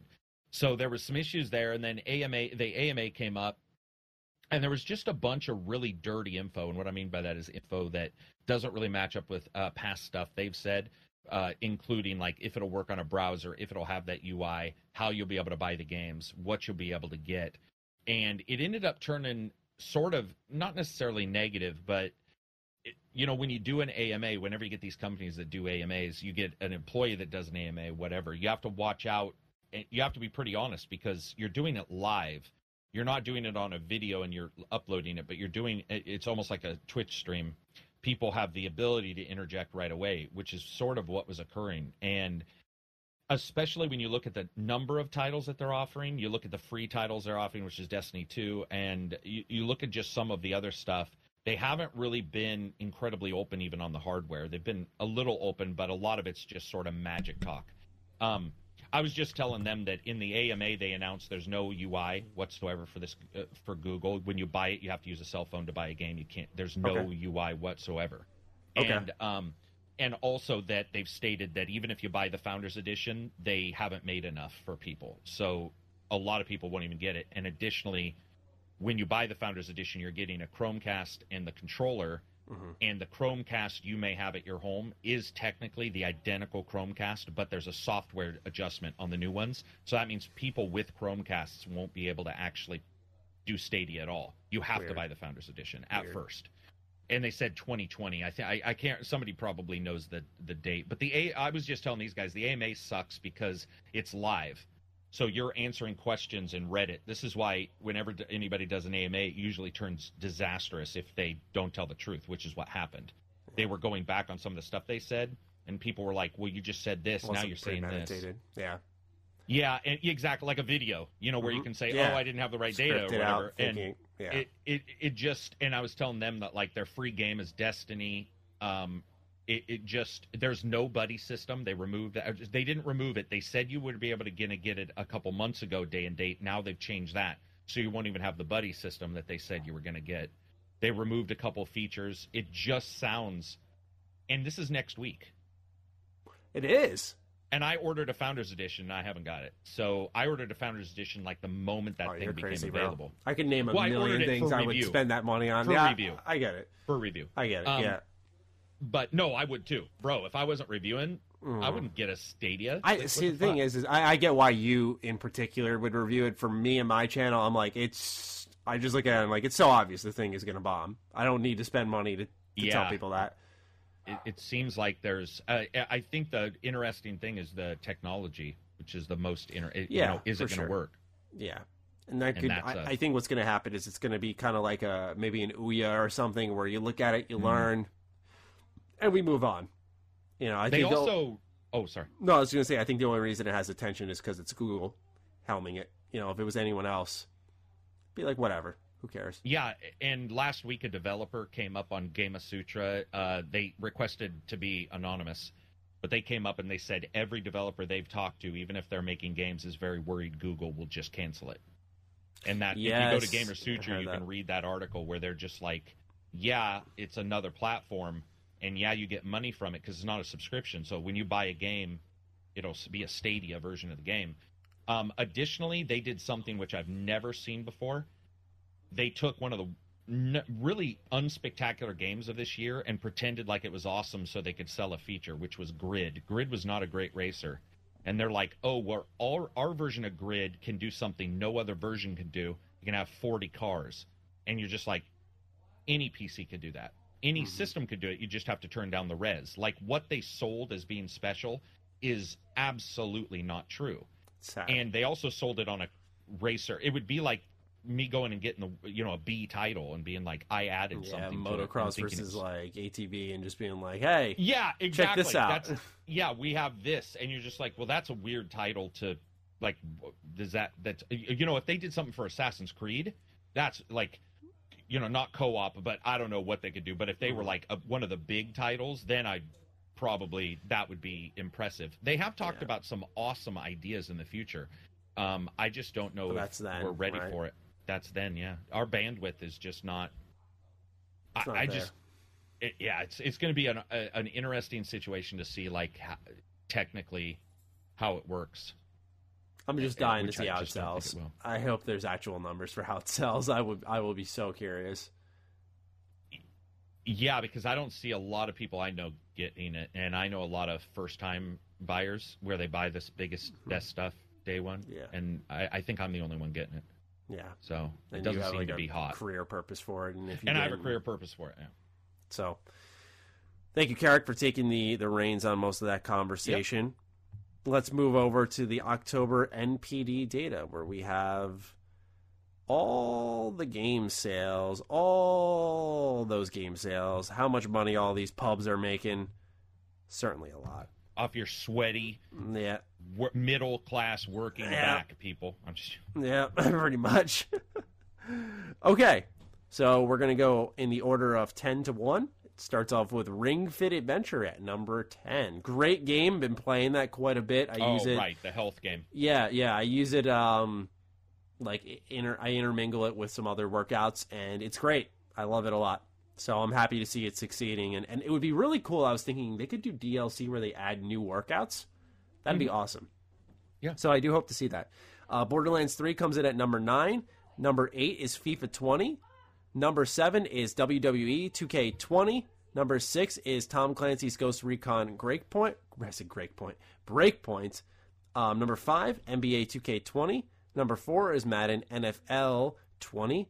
Number 3 is Luigi's Mansion 3, which came out on October 31st, so the last day of the month, and it pushed its way right into number 3, which is awesome.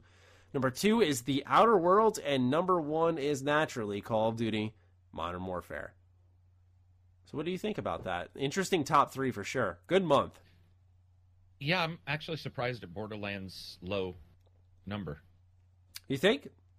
I am for some reason. I guess I just Borderlands 3 came and went, man. I don't know. Maybe people in the chat will I- disagree, and maybe they're playing it, but I don't hear, I don't see it even ever anybody playing it. I think a it. lot more people shared the experience I had that it was just very, very, very buggy, and the story was not good. And um, the gameplay is great, which is why I'm a little surprised that I haven't heard more. They just teased the first DLC. It's something with Handsome Jack. Um, Oh, You could see like a little That'll leaderboard. Um, so that'll be interesting. I'm, I'm definitely keeping my eye on it. But yeah, man, I, I just the end game was enticing for a decent amount of time, then something else came out, and I just moved on. And like I was ready for a while. Like, dude, that was one of a few games I've played like every entry before the final uh, entry came out, so to speak. Like I played Borderlands pre-sequel one, Game of the Year edition. I played two, and Borderlands three came out. Like I was good to go. I was hyped for this game, and uh, it just let me down. So I can't say I'm too shocked. I think people should buy it um, if they if they are into that type of game. I personally wouldn't have recommended it unless it's on a sale. Um, but it also because you, you used the words came and went, and that's sort of how I expected it to go because there was such like a hungry fan base, and at the same time though, Destiny went free to play right around this same time. Mhm. Yeah. So I feel like maybe that could have, you know, do I want to pay sixty bucks or can I get a pretty well established experience already with free Destiny? Could could be Yeah. a, a possible thing. I just feel like for some reason Borderlands 2 was in the top for longer. I could be wrong. Um, but then you look at like uh, Outer Worlds. That doesn't surprise me because like as we got closer to the release, you could tell it was a little like Greedfall, where it was just like Mm, yeah, and something with RPGs, like- man. Yeah, and when that many people say a game is good, it's pretty rare unless it's a small title for that game not to see that bump in sales. And there were so many high reviews, even though it's not at a high number, it's higher than most people assume a Obsidian game because Obsidian has one issue in the past, which was bugs, and every review that I read, my own, was like surprisingly no bugs or surprisingly. You know what I mean? Very and I think yeah. that people who wanted an Obsidian game but was were impacted in the past by bugs looked at that and went, finally. And it just seems like people were buying it. I know people who bought two versions. Like they were, they bought the console version. I'll be buying the Switch they- version, so Yeah, in the Switch version. Um, yeah.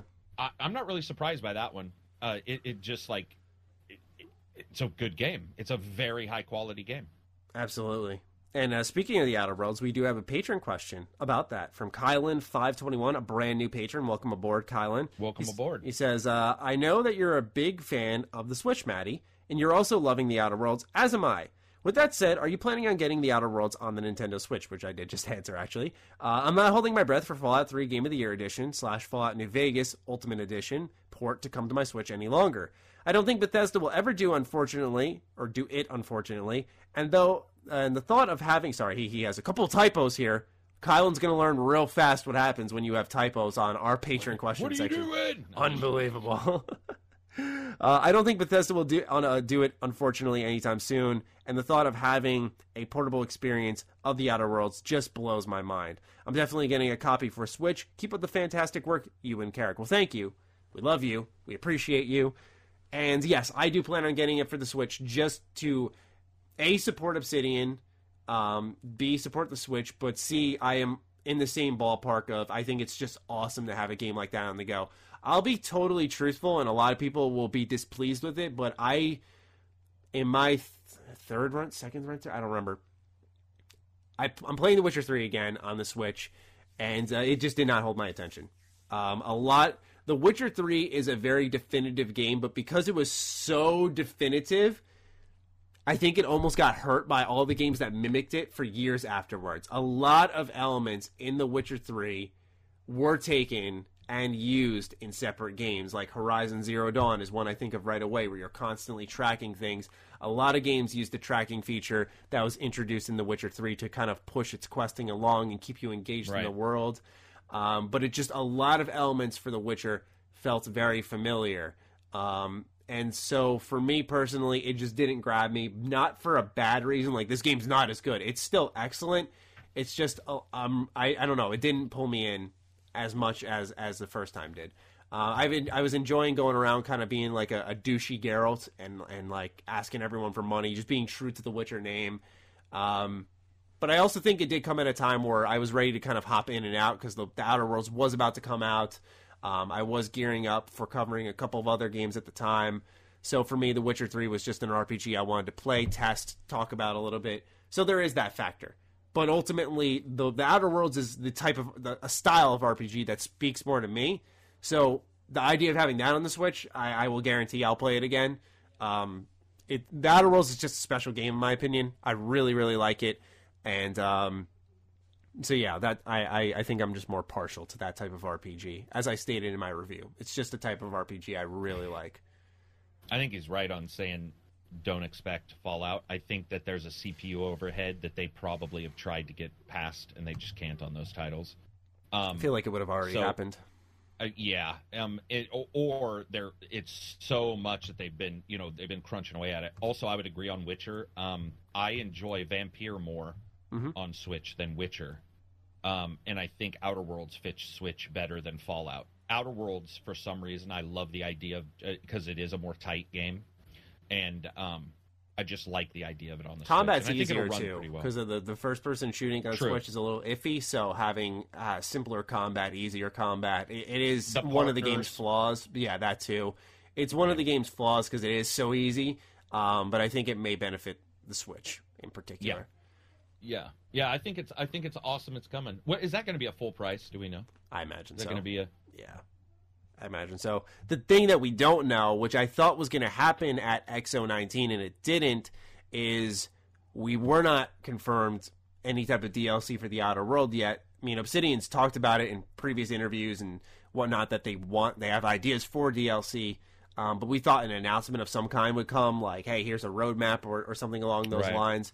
Um, and it did not. So I think most people's eyes are set on uh, the Game Awards. But more importantly, is we don't know if, let's say, they are charging 60 bucks for the Switch version, if that will squeeze in some DLC before then. Because presumably, based off an earnings call with Take Two, it's coming before March 2020, or the or DLC, like March 31st, 2020, I should say. No, the the, the Switch version. So Oh, I imagine they're going to want to have some DLC squeezed in there beforehand for added value and more enticement to purchase it. The And idea of getting more for your dollar. Do you think maybe it'll be something like not what we think, but maybe like a small satellite, uh, you know, quest and maybe like some weapons? Or do you think? Yeah, I, mean, I had a lot of ideas. I pitched in a video. Um, one of them was just more science weapons. I think that's kind of a shoe in. Mm-hmm. I think they'll just do a science weapon package. Um, I said that because the Outer Worlds is such a tight game, it's hard to kind of imagine it. But there are some areas, like for example, um, Scylla. Scylla could use some quests. I could use some filling out. And so I'd be really interested to see them add more quests into the world. Like Byzantium had some really great quests, but maybe add a couple there. Um, Yeah. Because what happens is, and, and I love how the game flows because it doesn't overwhelm you, but Edgewater, great introduction. Don't change that.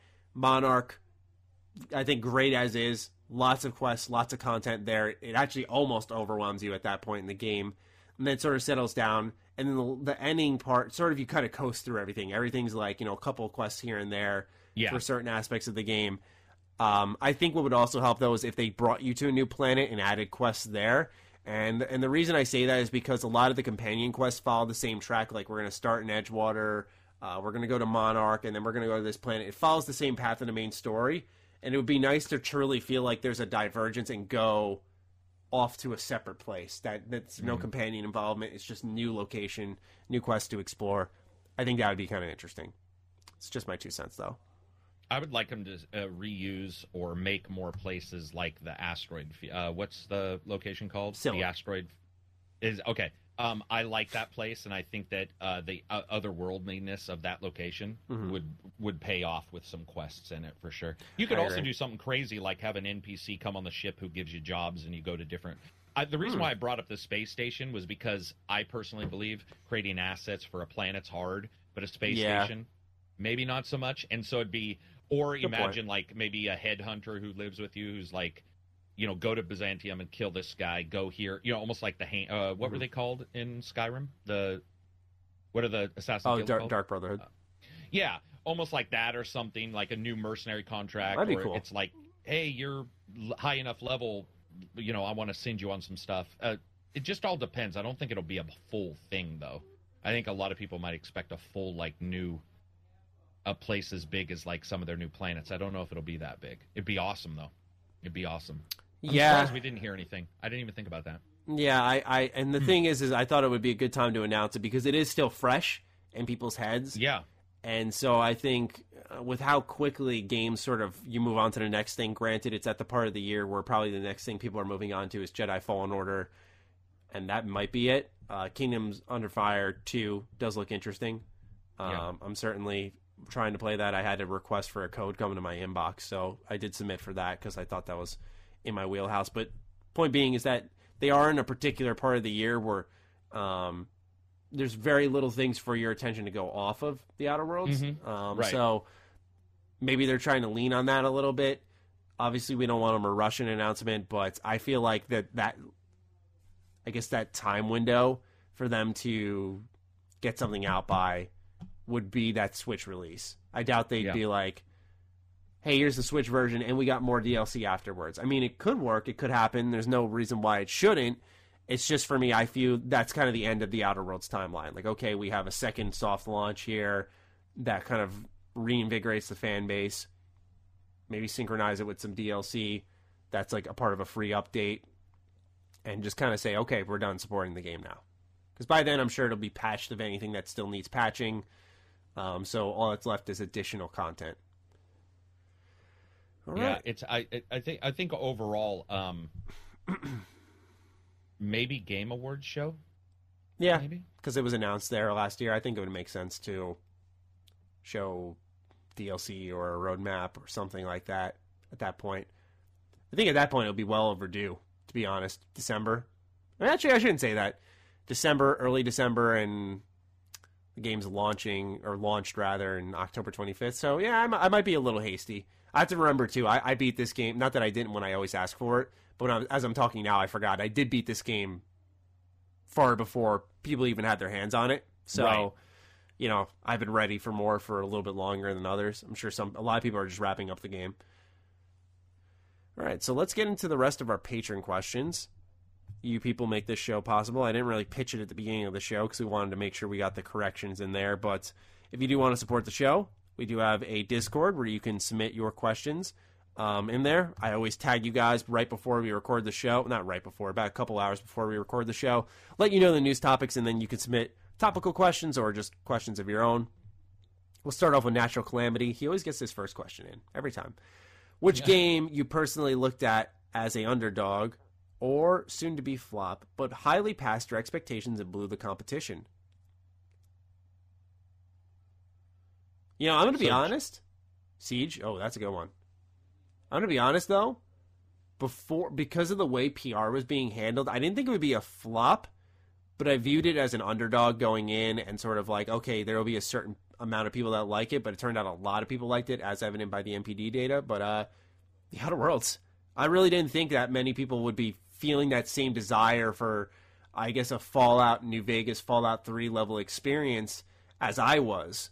And I was very happy to see a lot of people were just as thrilled. I was really, really happy with that. Um, but yeah, personally, Yeah, I- it's. I- oh, sorry. no, I was just gonna say I, I remember reading articles of Obsidian saying like it's not a AAA game. Uh, dim your expectations. We want to make sure we're managing expectations. Like control your hype. We we're not doing an open world game. Like everything they did was to like control, lower, diminish. Mm-hmm. And for me personally, it didn't really diminish me because I like a lot of what they were saying to diminish. They're like, it's not open world. It's more like KOTOR 2. I'm like, fuck me. Okay, you know. Yeah, but right. I didn't think that would resonate with so many people like it did.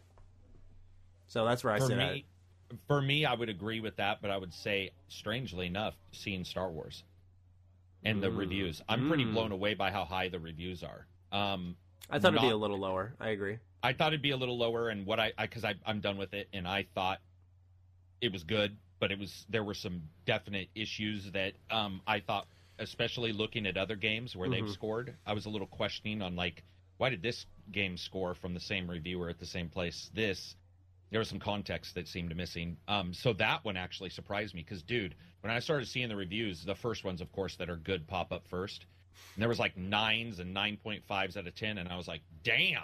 Especially with Death Stranding getting a nine or nine point five. I did. You know how sometimes you'll get companies that almost like subconsciously you feel like, well, we rated this last game really good, let's make sh- let's like balance. Let's really Yeah. get this one. right. And I guess I I guess I was sort of expecting that, and it didn't happen. It's done insanely I mean, well. So. I, I understand the sort of catching yourself like during the fall or whenever review season gets a little rapid, and I, I find myself recommending multiple games in a row.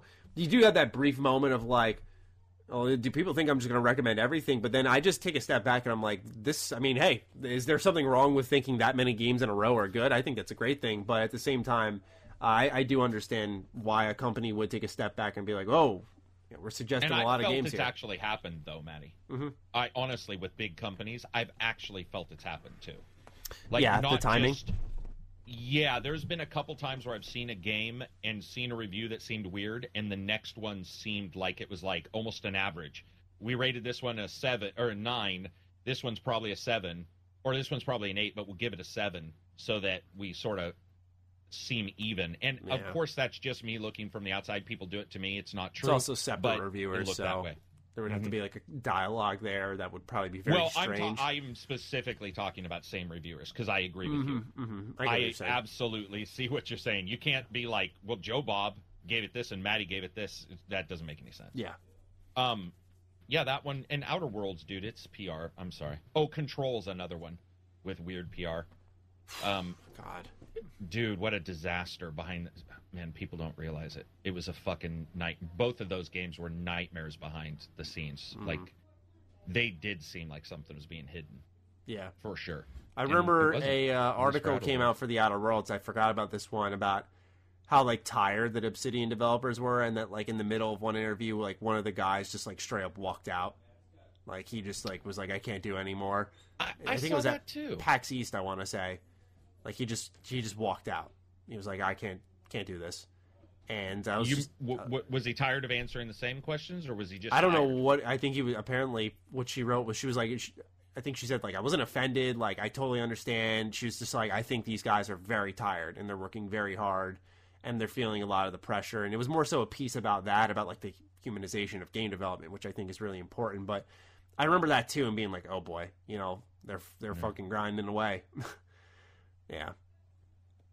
Yodeling Llama asks us with all of the negative press Bethesda Game Studios and ZeniMax have been getting concerning Fallout 76, do you think Starfield is being rushed right now in order to get a new product into the hands of consumers? Do you think once Starfield comes out that Fallout 76 support will be terminated? Hmm. No and no. Yeah, I was gonna say I, I really for the first part at least I I fucking hope not. I really hope they're not like get it out, get out, get out, get out. Like oh god, please don't do that. Yeah, can you believe if time. they did that? Especially because it's them; they don't need to do it. There's nothing that indicates that they financially need to do that. Yeah, that's big. That's the big issue with Fallout First is that Bethesda could have easily ate a sunk cost and said, "Look, we're releasing nothing in this holiday period. Wolfenstein Youngblood did not do that well. We're just going to eat it, and then next year we'll launch Wastelanders. We'll we'll launch Fallout First two alongside each other to sort of counter it, and then we'll do Starfield later on. You know, I I just think that would have been the more brainy play, and." uh I think now that they're kind of stuck in a corner, they have no choice but to try to earn uh, consumer uh, love back. I'm not, I'm not using Yeah. the right word, but uh, you know what I'm trying to say. And so, personally, I, I think, yeah, once Starfield gets out, I don't think 76 is going to be terminated. The idea of 76 is this I've told people this time and time again. It's the same thing as Elder Scrolls Online. There wasn't going to be a new Elder Scrolls game for a very long time. So they did ESO in in preparation for an Elder Scrolls um, franchise going dormant, essentially outside of that game. You know, you still have Legends, um, you still had Special Edition, but Elder Scrolls Online was the continuous, like year in, year out, every E3. You were going to see a new huge expansion announcement, and it is going to be a very popular part of Tamriel. And it is a great game. It worked out well. The same cannot be said right now, of course, for 76, which is why I don't think it'll be terminated because I think Wastelanders, despite all Bethesda did, Wastelanders still does stand a chance to help bring a lot of players mm-hmm. into the into the fold. But what do you think? No, I agree. I don't think they'll. I, it doesn't feel to me like there's any plan of uh, rushing Starfield, and certainly doesn't feel like there's any plan of getting rid of uh, Fallout 76. Um, Mhm. Because it is already made, so you can still shuttle off a good number of people and still be working heavily on a game because Right. it's created. So they're adding to it, which does not require a huge number of people compared to when you're creating something from the ground up. So to me, they could still plug a bunch of stuff in, add you know gameplay. They, I think they are looking for a hook though for 76, and I don't know if uh, Wastelanders is it, but it feels like they are just like Tamriel Unlimited, no, uh, Tamriel Yeah, Tamriel mixed them all. Unlimited. Yeah, Tamriel Is that what it was? Unlimited was? the one where you're talking about where they like relaunched Elder Scrolls Online. Yeah, yeah, yeah. It was it was, it was Anthem 2.0. You know, like it really what they wanna was, do. and it came within a year. y- Yeah, and it and it came within a year, and it changed a lot of people. Even though I liked the original game, it did change a bunch of stuff, fix a bunch of stuff, and it feels like they're still trying to figure out how to do that with 76.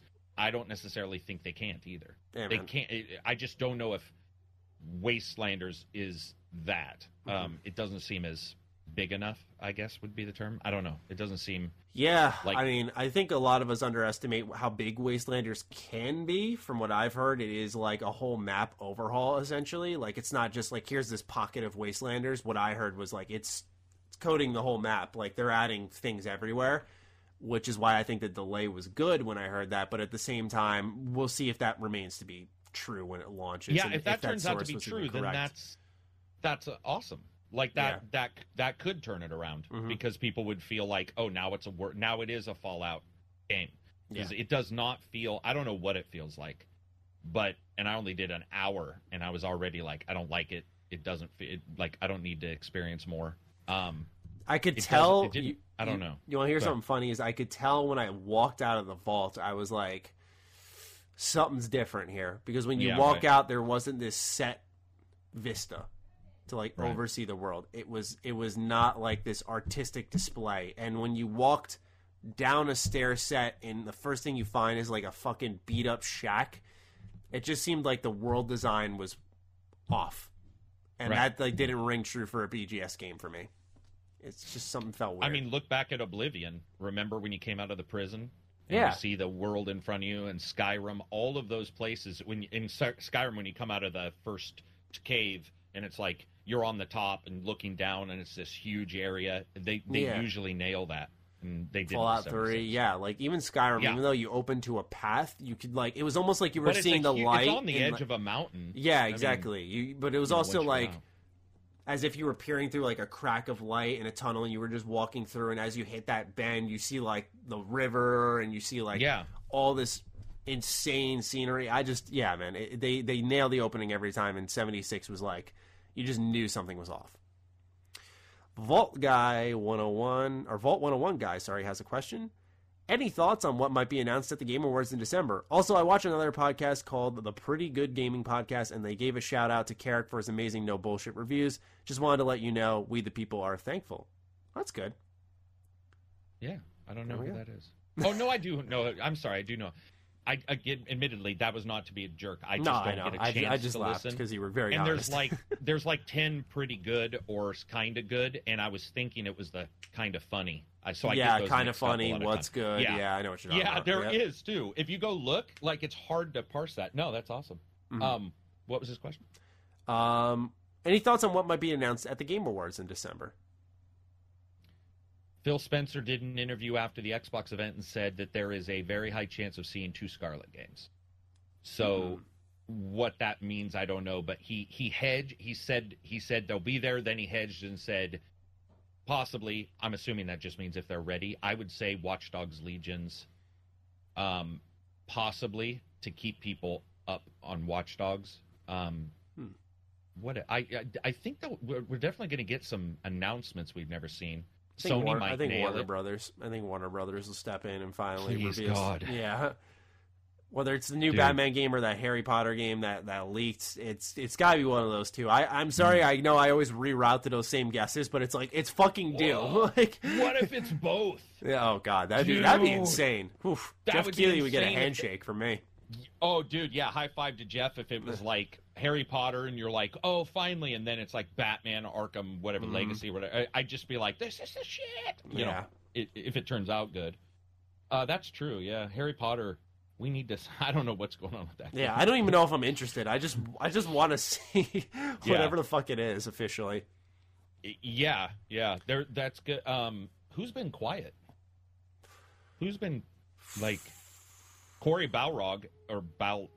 Ba- yeah, you got it right the first time. Balrog. Did I get it right? Yeah. Um, That was that's also the name of the creature in Lord of the Rings, right?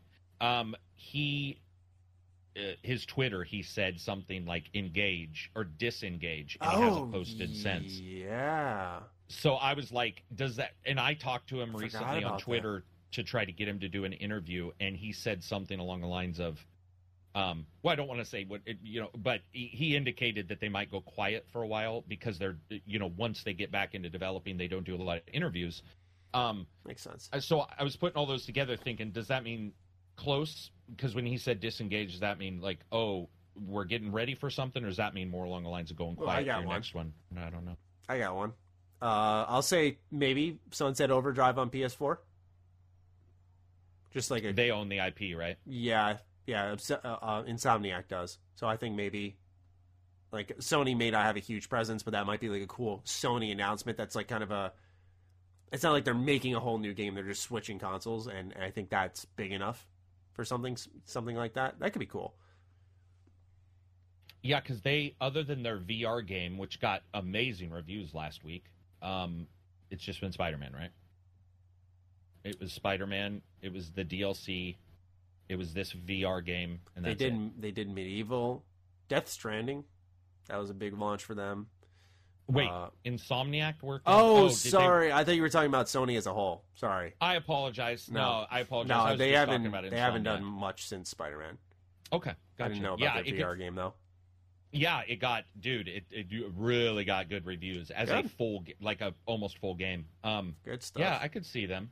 I, I mean, it, and that's a port, so you know, might not require the entire team. That'd be Hmm. a cool little thing to show. Just a guess.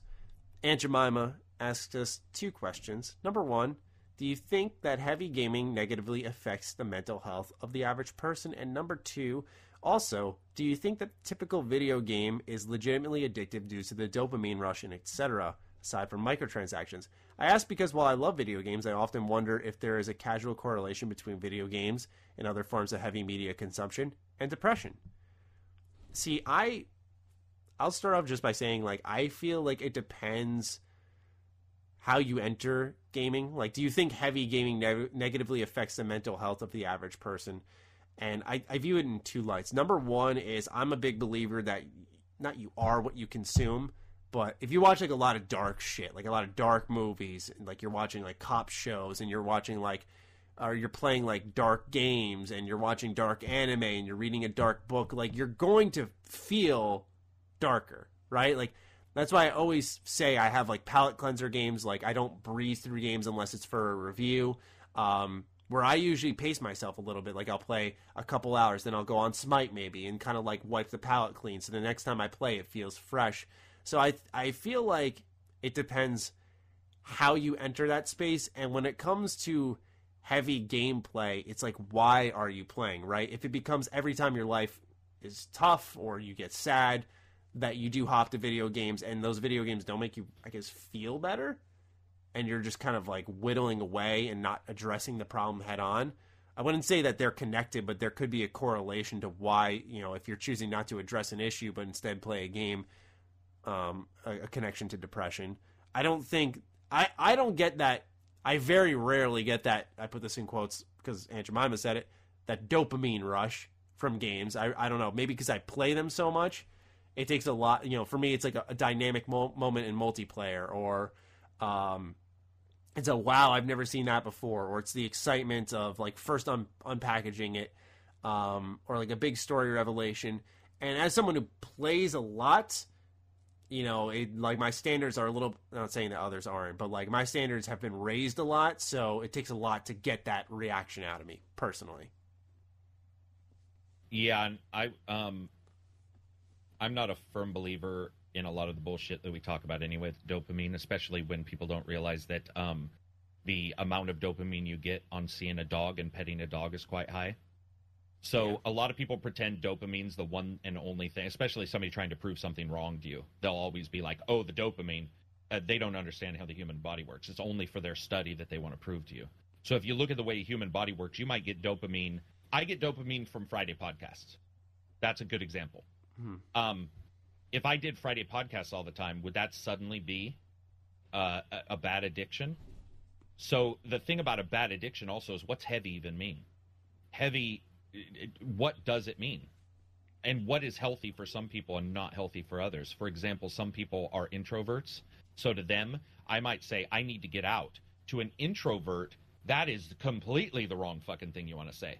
Because that person, socially, dynamically, everything exists in a different sphere than I do. Mm-hmm. So they don't need to get out. Maybe they need to do something else or what have you. So I, I, I no. I mean, when it comes to games, man, I, I think, dude, it's it's like everything. If it goes too far and you have un, like if you're sitting for too long, you and I've talked about that. Oh yeah. Like sitting for too long can actually kill you. Like that's pretty much been scientifically proven that if you sit for too long, everything goes to shit in your body.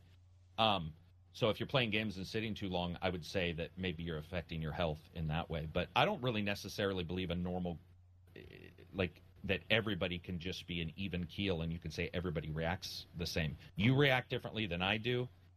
You play, you know, different uh, amounts of games, and I would agree with you that I don't get that way from a game. I get it from a moment in a game.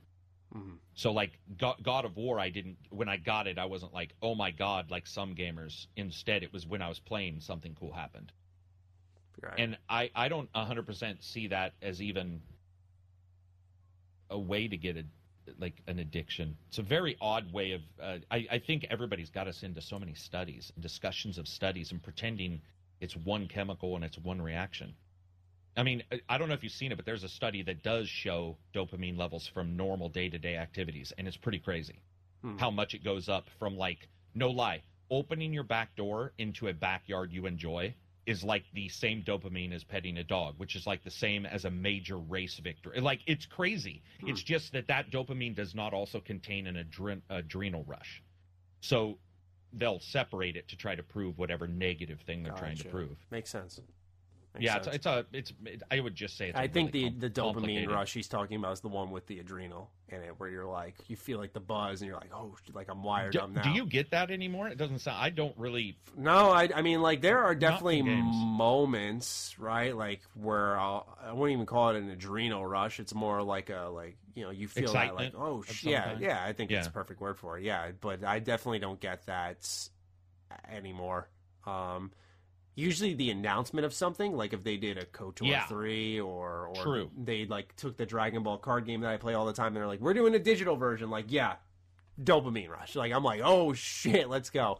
But um, yeah, I don't know. I, I feel like part of, and we have maybe a different look on things because part of me and you, we do a lot of discussions, and for us to actually engage in the discussion, we sort of need to go from up here to like, you Yeah. know, medium and just like have the excitement, show that we're excited, but be able to talk and and uh and explain why we're maybe excited. mute it down a little bit. Yeah, and so I think just our bodies are wired that way. So for me, even with a game, um, I've seen friends go like, "Whoa!" this big Call of Duty explosion set piece, and I'm just kind of sitting there like, "Okay," like you know. So I, I just, I think it's also different tastes as well.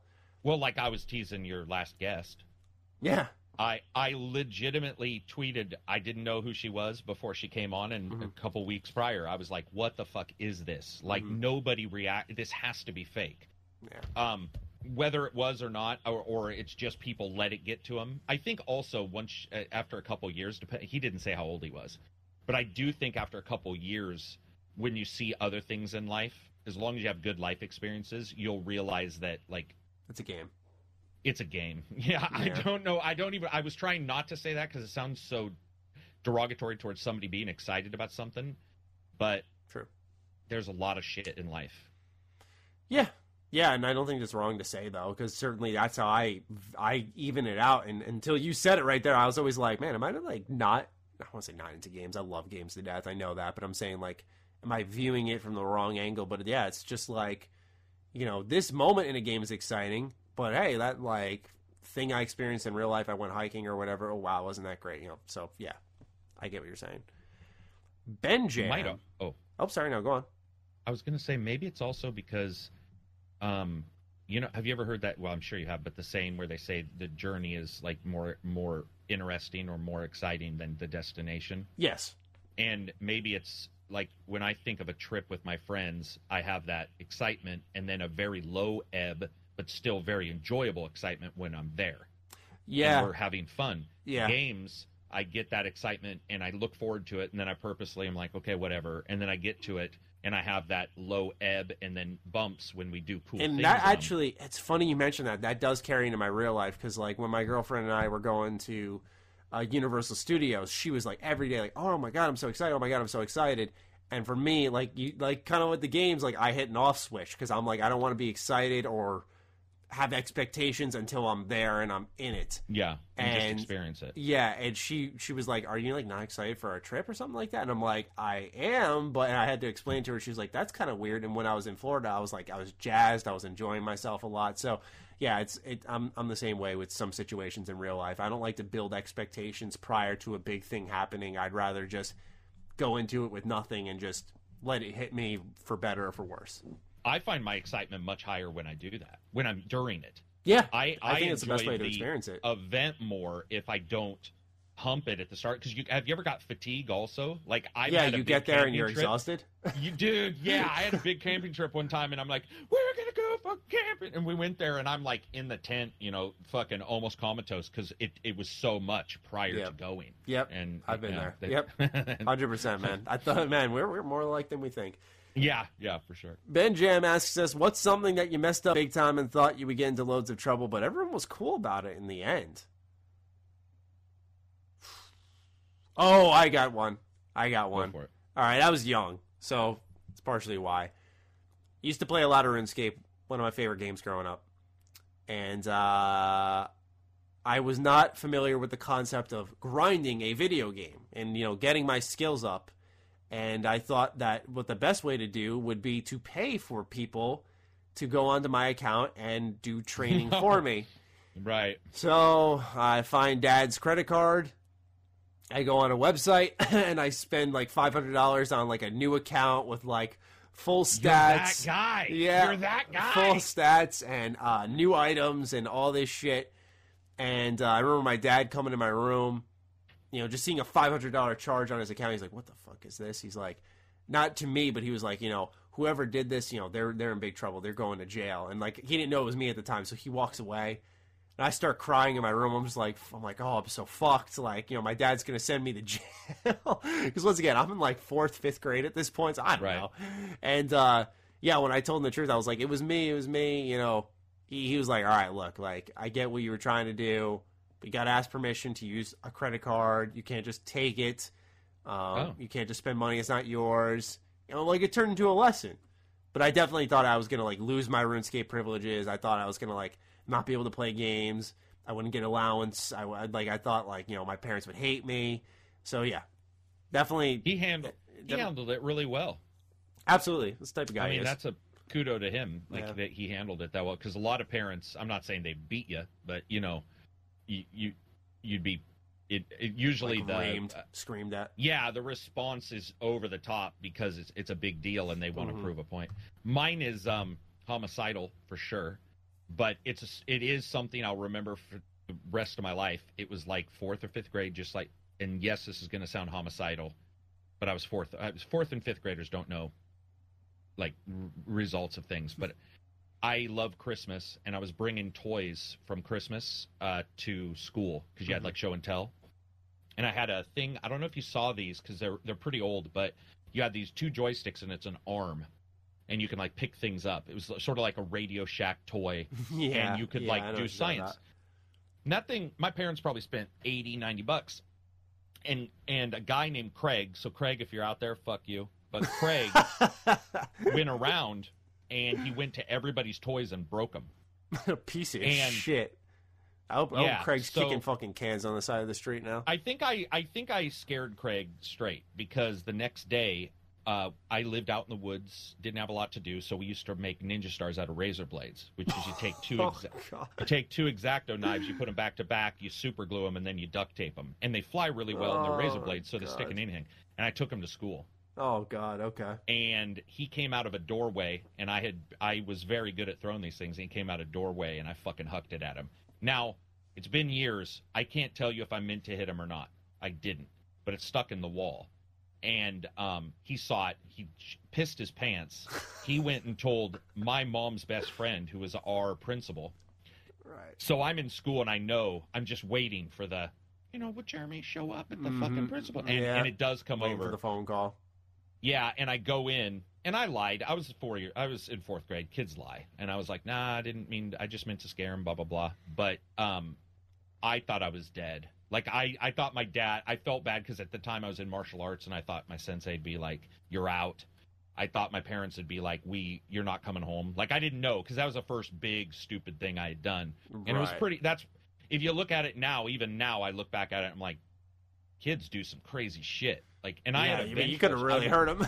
I could have really hurt him, and I was very vengeful when I was a kid. Like I was like, "Don't wrong me, I'll fucking." And, and so, I thought I was in deep shit. I like legit thought they weren't going to take me home.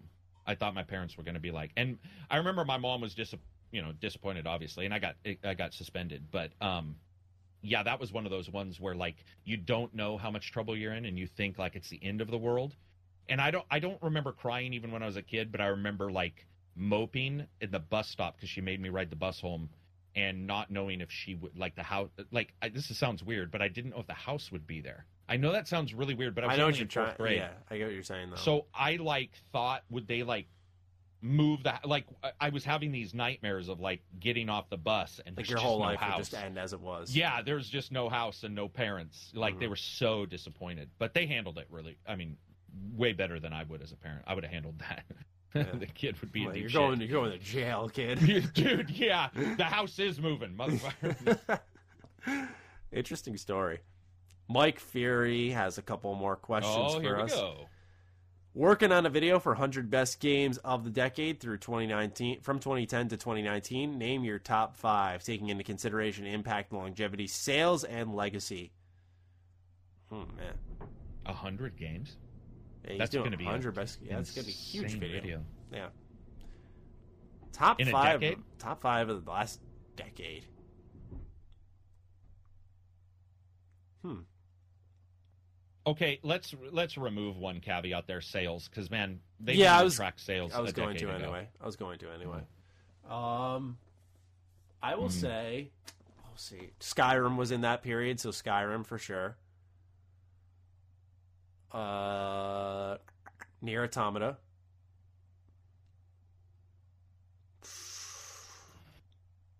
Persona Five. Um, this doesn't go in any order, by the way. Sorry, Mike. I just Yeah, no shit. I'm Yeah, just trying sure. to pick Sorry. five five games. You know, and such a the amount I play. I play like probably 40, 50, 60 a year. Um,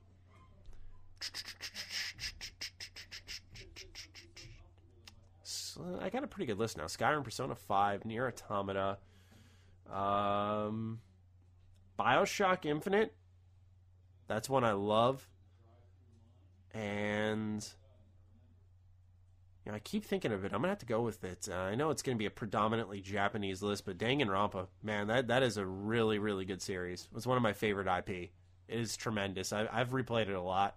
It's so good. So I'd say Dang, Danganronpa.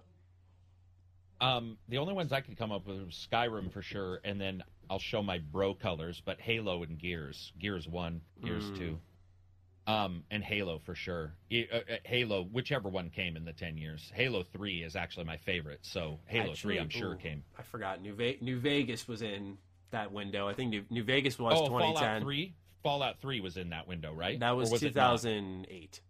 New Vegas was 2010. Fallout Three is 2008. Yeah, and that's why everyone's so shocked we haven't gotten a re-release. they could have figured it out in that time period. Yeah, I'm gonna I'm gonna take out Danganronpa. I'll do New Vegas. New Vegas. Yeah, um, I'll throw New Vegas in there. I can only come up with really for me. with really three because I don't. I mean, those are the ones I re- I still return to Halo and I still return to Forza. Yeah, these are all games I return to. Yeah, Skyrim is the I mean- one game that has no choice and consequence, and I still go back to a ton. And I think it's just that sense of adventure that's captured unlike any other game. It's insane. yes. Skyrim, even the normal version already, even though I have the VR version or other systems, I'll still occasionally just be like, "Oh, it's time for Skyrim," mm-hmm. and you Just go back in. you. Yeah, yeah. I think I only have three. I don't Okay. really. I mean, Oxenfree. If we're Right. talking about if we ignore Oh, the sales, Oxenfree for me at least would absolutely be in that list. Got two others. Yeah. No, man, that's I. So Skyrim, Halo, Gears, Oxenfree. Oh, sorry. Yeah. I- Yeah, I don't like. I don't know because I prior to doing reviews, I w- I I played a lot of games, but I was um I would stick with a game. So Skyrim Same. would eat up the time I might be playing another one of these other games, and Yeah, I'm not I was- Skyrim. I- my my first save file on the 360 was like 300 hours with all DLC Yeah, accounted dude, for and everything. it was it was ridiculous how Mhm. that just took over everything. And since I can't pick Oblivion because or Morrowind, 'cause- and remember I'm older, so some of my favorite games are actually Back then. uh, are are older. Yeah, yeah, yeah. I get that. All right. Fucking 2008, man. I know, right? That's Uh, insanity. Best multiplayer game of the year: Borderlands 3 versus COD: Modern Warfare. Who wins? I'm not picking either of those because, quite frankly, I'm not as like jazzed about either of them. I thought my Borderlands 3 experience was pretty plagued by bugs, and a lot of them were multiplayer related. COD: Modern Warfare is just kind of like the same thing I've experienced before. Yeah, against those two, um, I didn't really like my time on Borderlands, so I guess by default. Modern yeah, Warfare. probably. I'd, I'd probably But no. default to Modern Warfare Yeah, realistically. but not like because it is amazing. Yes. Last Mike Fury question. Is EA now in our good graces after the raving reviews Star Wars is receiving? And he didn't add this in, but we also have to think of Need for Speed Heat, which I know you were a little iffy on, but it is receiving decent reviews. Yeah, yeah, it's a decent game. And there's no But- microtransactions in either game. True, true, but fuck no. Yeah, I was gonna say that's gonna Uh, it's a long road, long road, dude not but not only that i don't consider uh, a game a company that released only one good game in my good graces either Yeah. they could release a shit game like Yeah. wait long enough and every hero becomes a villain kind of thing This is true. we, This is you, true. you know what i mean like uh, it, yeah no i don't think so but ea has always also supported if you ignore all the other stuff people forget ea supports the fuck out of indies Mm-hmm. and if you talk to indie devs, most of them who've worked with EA say Microsoft and EA are actually on their high list for how they're treated. And I know it's easy to diss on EA because of all the other stuff, but there's a lot of Unravel uh, was Yeah. EA sponsored. You know, some of those. Um, it, so like, I don't really. I mean, I dislike them for sure for a lot of the stuff they've done, but Mhm. I don't. I don't really hold them in a weird. I think the only one I've ever even heard you hold in a weird whatever is Activision. Like I hear you talk about Activision more than EA. yeah. There's, I think Activision an- sucks more than EA, especially after the Yeah. whole Activision Blizzard thing. They definitely suck more than EA, as far as I'm concerned. Right. So I think the, the to me the real one would be like is you know how does EA get back into people's good graces versus is EA in or out? They Yeah. they have their good releases and their bad ones. Yeah. Did you do Heat? Are you a Need for Speed Um, fan? I I enjoyed it when I was younger during its heyday. It has not pulled Yeah. me back in. I played not Payback, uh, the one before that that came out. I think 2014. Hot Pursuit, uh, Carbon, um, Hot Pursuit, Payback. Oh well, there was one just called Need for Speed. As I think well. that was it. I think that was it. Okay. And I played that one a decent amount. I, I Okay. it was all right. You know, I wasn't. Hmm. I'm not a huge racing fan. Um, Right. As you know, very because I think click with me. Forza is the only one you've clicked with, right? Yeah, Forza Horizon. Yeah, I'm not like against playing them. It's just I don't view them as like, oh, I want to play a racer. But I might give it a try again because I think it's almost like therapeutic just to kind of like rip around a track sometimes dude. ins- instead of just like fighting things or or or doing multiplayer matchmaking. I think yeah. So I'm I'm more open to it. Um. Oh, and- Burnout Paradise. That was probably the one you played. I did Burnout play, I did play that, but that, That, was, was the popular one. I did play that, but no, I'm thinking of Oh, it wasn't that it one. was it was a 20 I think it was 2014. It was on the PS4. It was like a cross-gen game, I think. Yeah. Mm, gotcha. Last question comes from Q Davis two fifteen. Since Pokemon got released today, I'll ask this, and this is as of the day we're recording on uh, Friday, November 15th. You wake up as a Pokemon trainer. Who would be in your starting six Pokemon team? I don't know six names of Pokemon. That's funny. Okay, I- I'll do yeah. it then. Go for it. My team, I, I will say this now, Q Davis, and I do apologize that my team will not be super original. I am one of those plebs, if you will, that really likes the first generation and the second generation. But uh, after that, my my interest it fades. So, Scyther is my favorite Pokemon ever. Love him. And, and by the way, I'm not getting strategic either. I'm just carrying these around for swag, just to be like, look what I fucking have. Look at my pet. So Scyther, Hitmonchan, uh, Squirtle. Those three are like shoo-ins right away. Okay, I know Squirtle.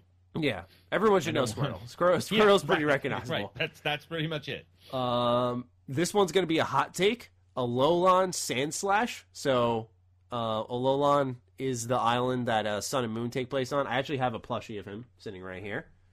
So this is what he looks like, Karak. And anyone who's Wow. watching for the uh, the video. So there's Sandslash or Sandshrew. Sorry, not Sandslash, Sand Sandshrew. Um, Sandshrew is really cute, but I like that version of Sandshrew more. So Alolan Sandshrew. Um, and then these last two sort of are evading me as of this point in time. So I'm, I think I'm just gonna I'm gonna ball out with these four because I think any other two would be forced. It would have came to me already.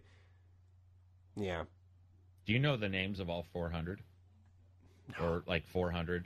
I mean, Uh, okay. I, like if I see them, I'll recognize them and I can name them. But you know, when it comes to like the black and white generation, um, and I'm sure my memory's hazy on like the Ruby Sapphire, even though I really like those games.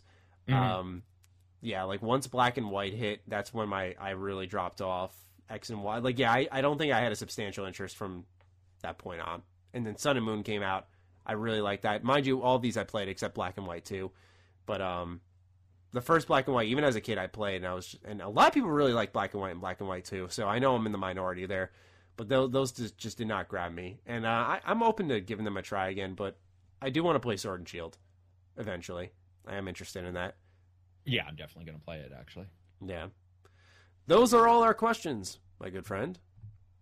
Excellent. And that wraps up episode 228 of the Ham Radio Podcast. We thank all of you for your fantastic questions. Uh, we hope you enjoyed this week's show. If you want to let us know you did, you can fire away on Twitter with the hashtag. So I wrote two down. Oh, but I don't. you were I think there might be prepared. two. Yeah. Well, they came up. Um, I I screamed, "You're that guy!" when you were talking about spending five hundred dollars on your dad's credit card, and then for some reason I wrote "Little Maddie" because I also repeated those. Those are, I don't know why this your story about the credit card resonated. Okay, we'll do. You're that guy. So You're that guy. yeah, you listened this far. You want to let us know. You got any extra feedback for us? Let us know on Twitter at Jeremy Penter and at G27Status. As always, we will give you some love back if you choose to show us some. So thank you so much for being a part of our show. We hope you enjoyed once more, and we'll catch you next week with episode 229. Peace out. Peace out.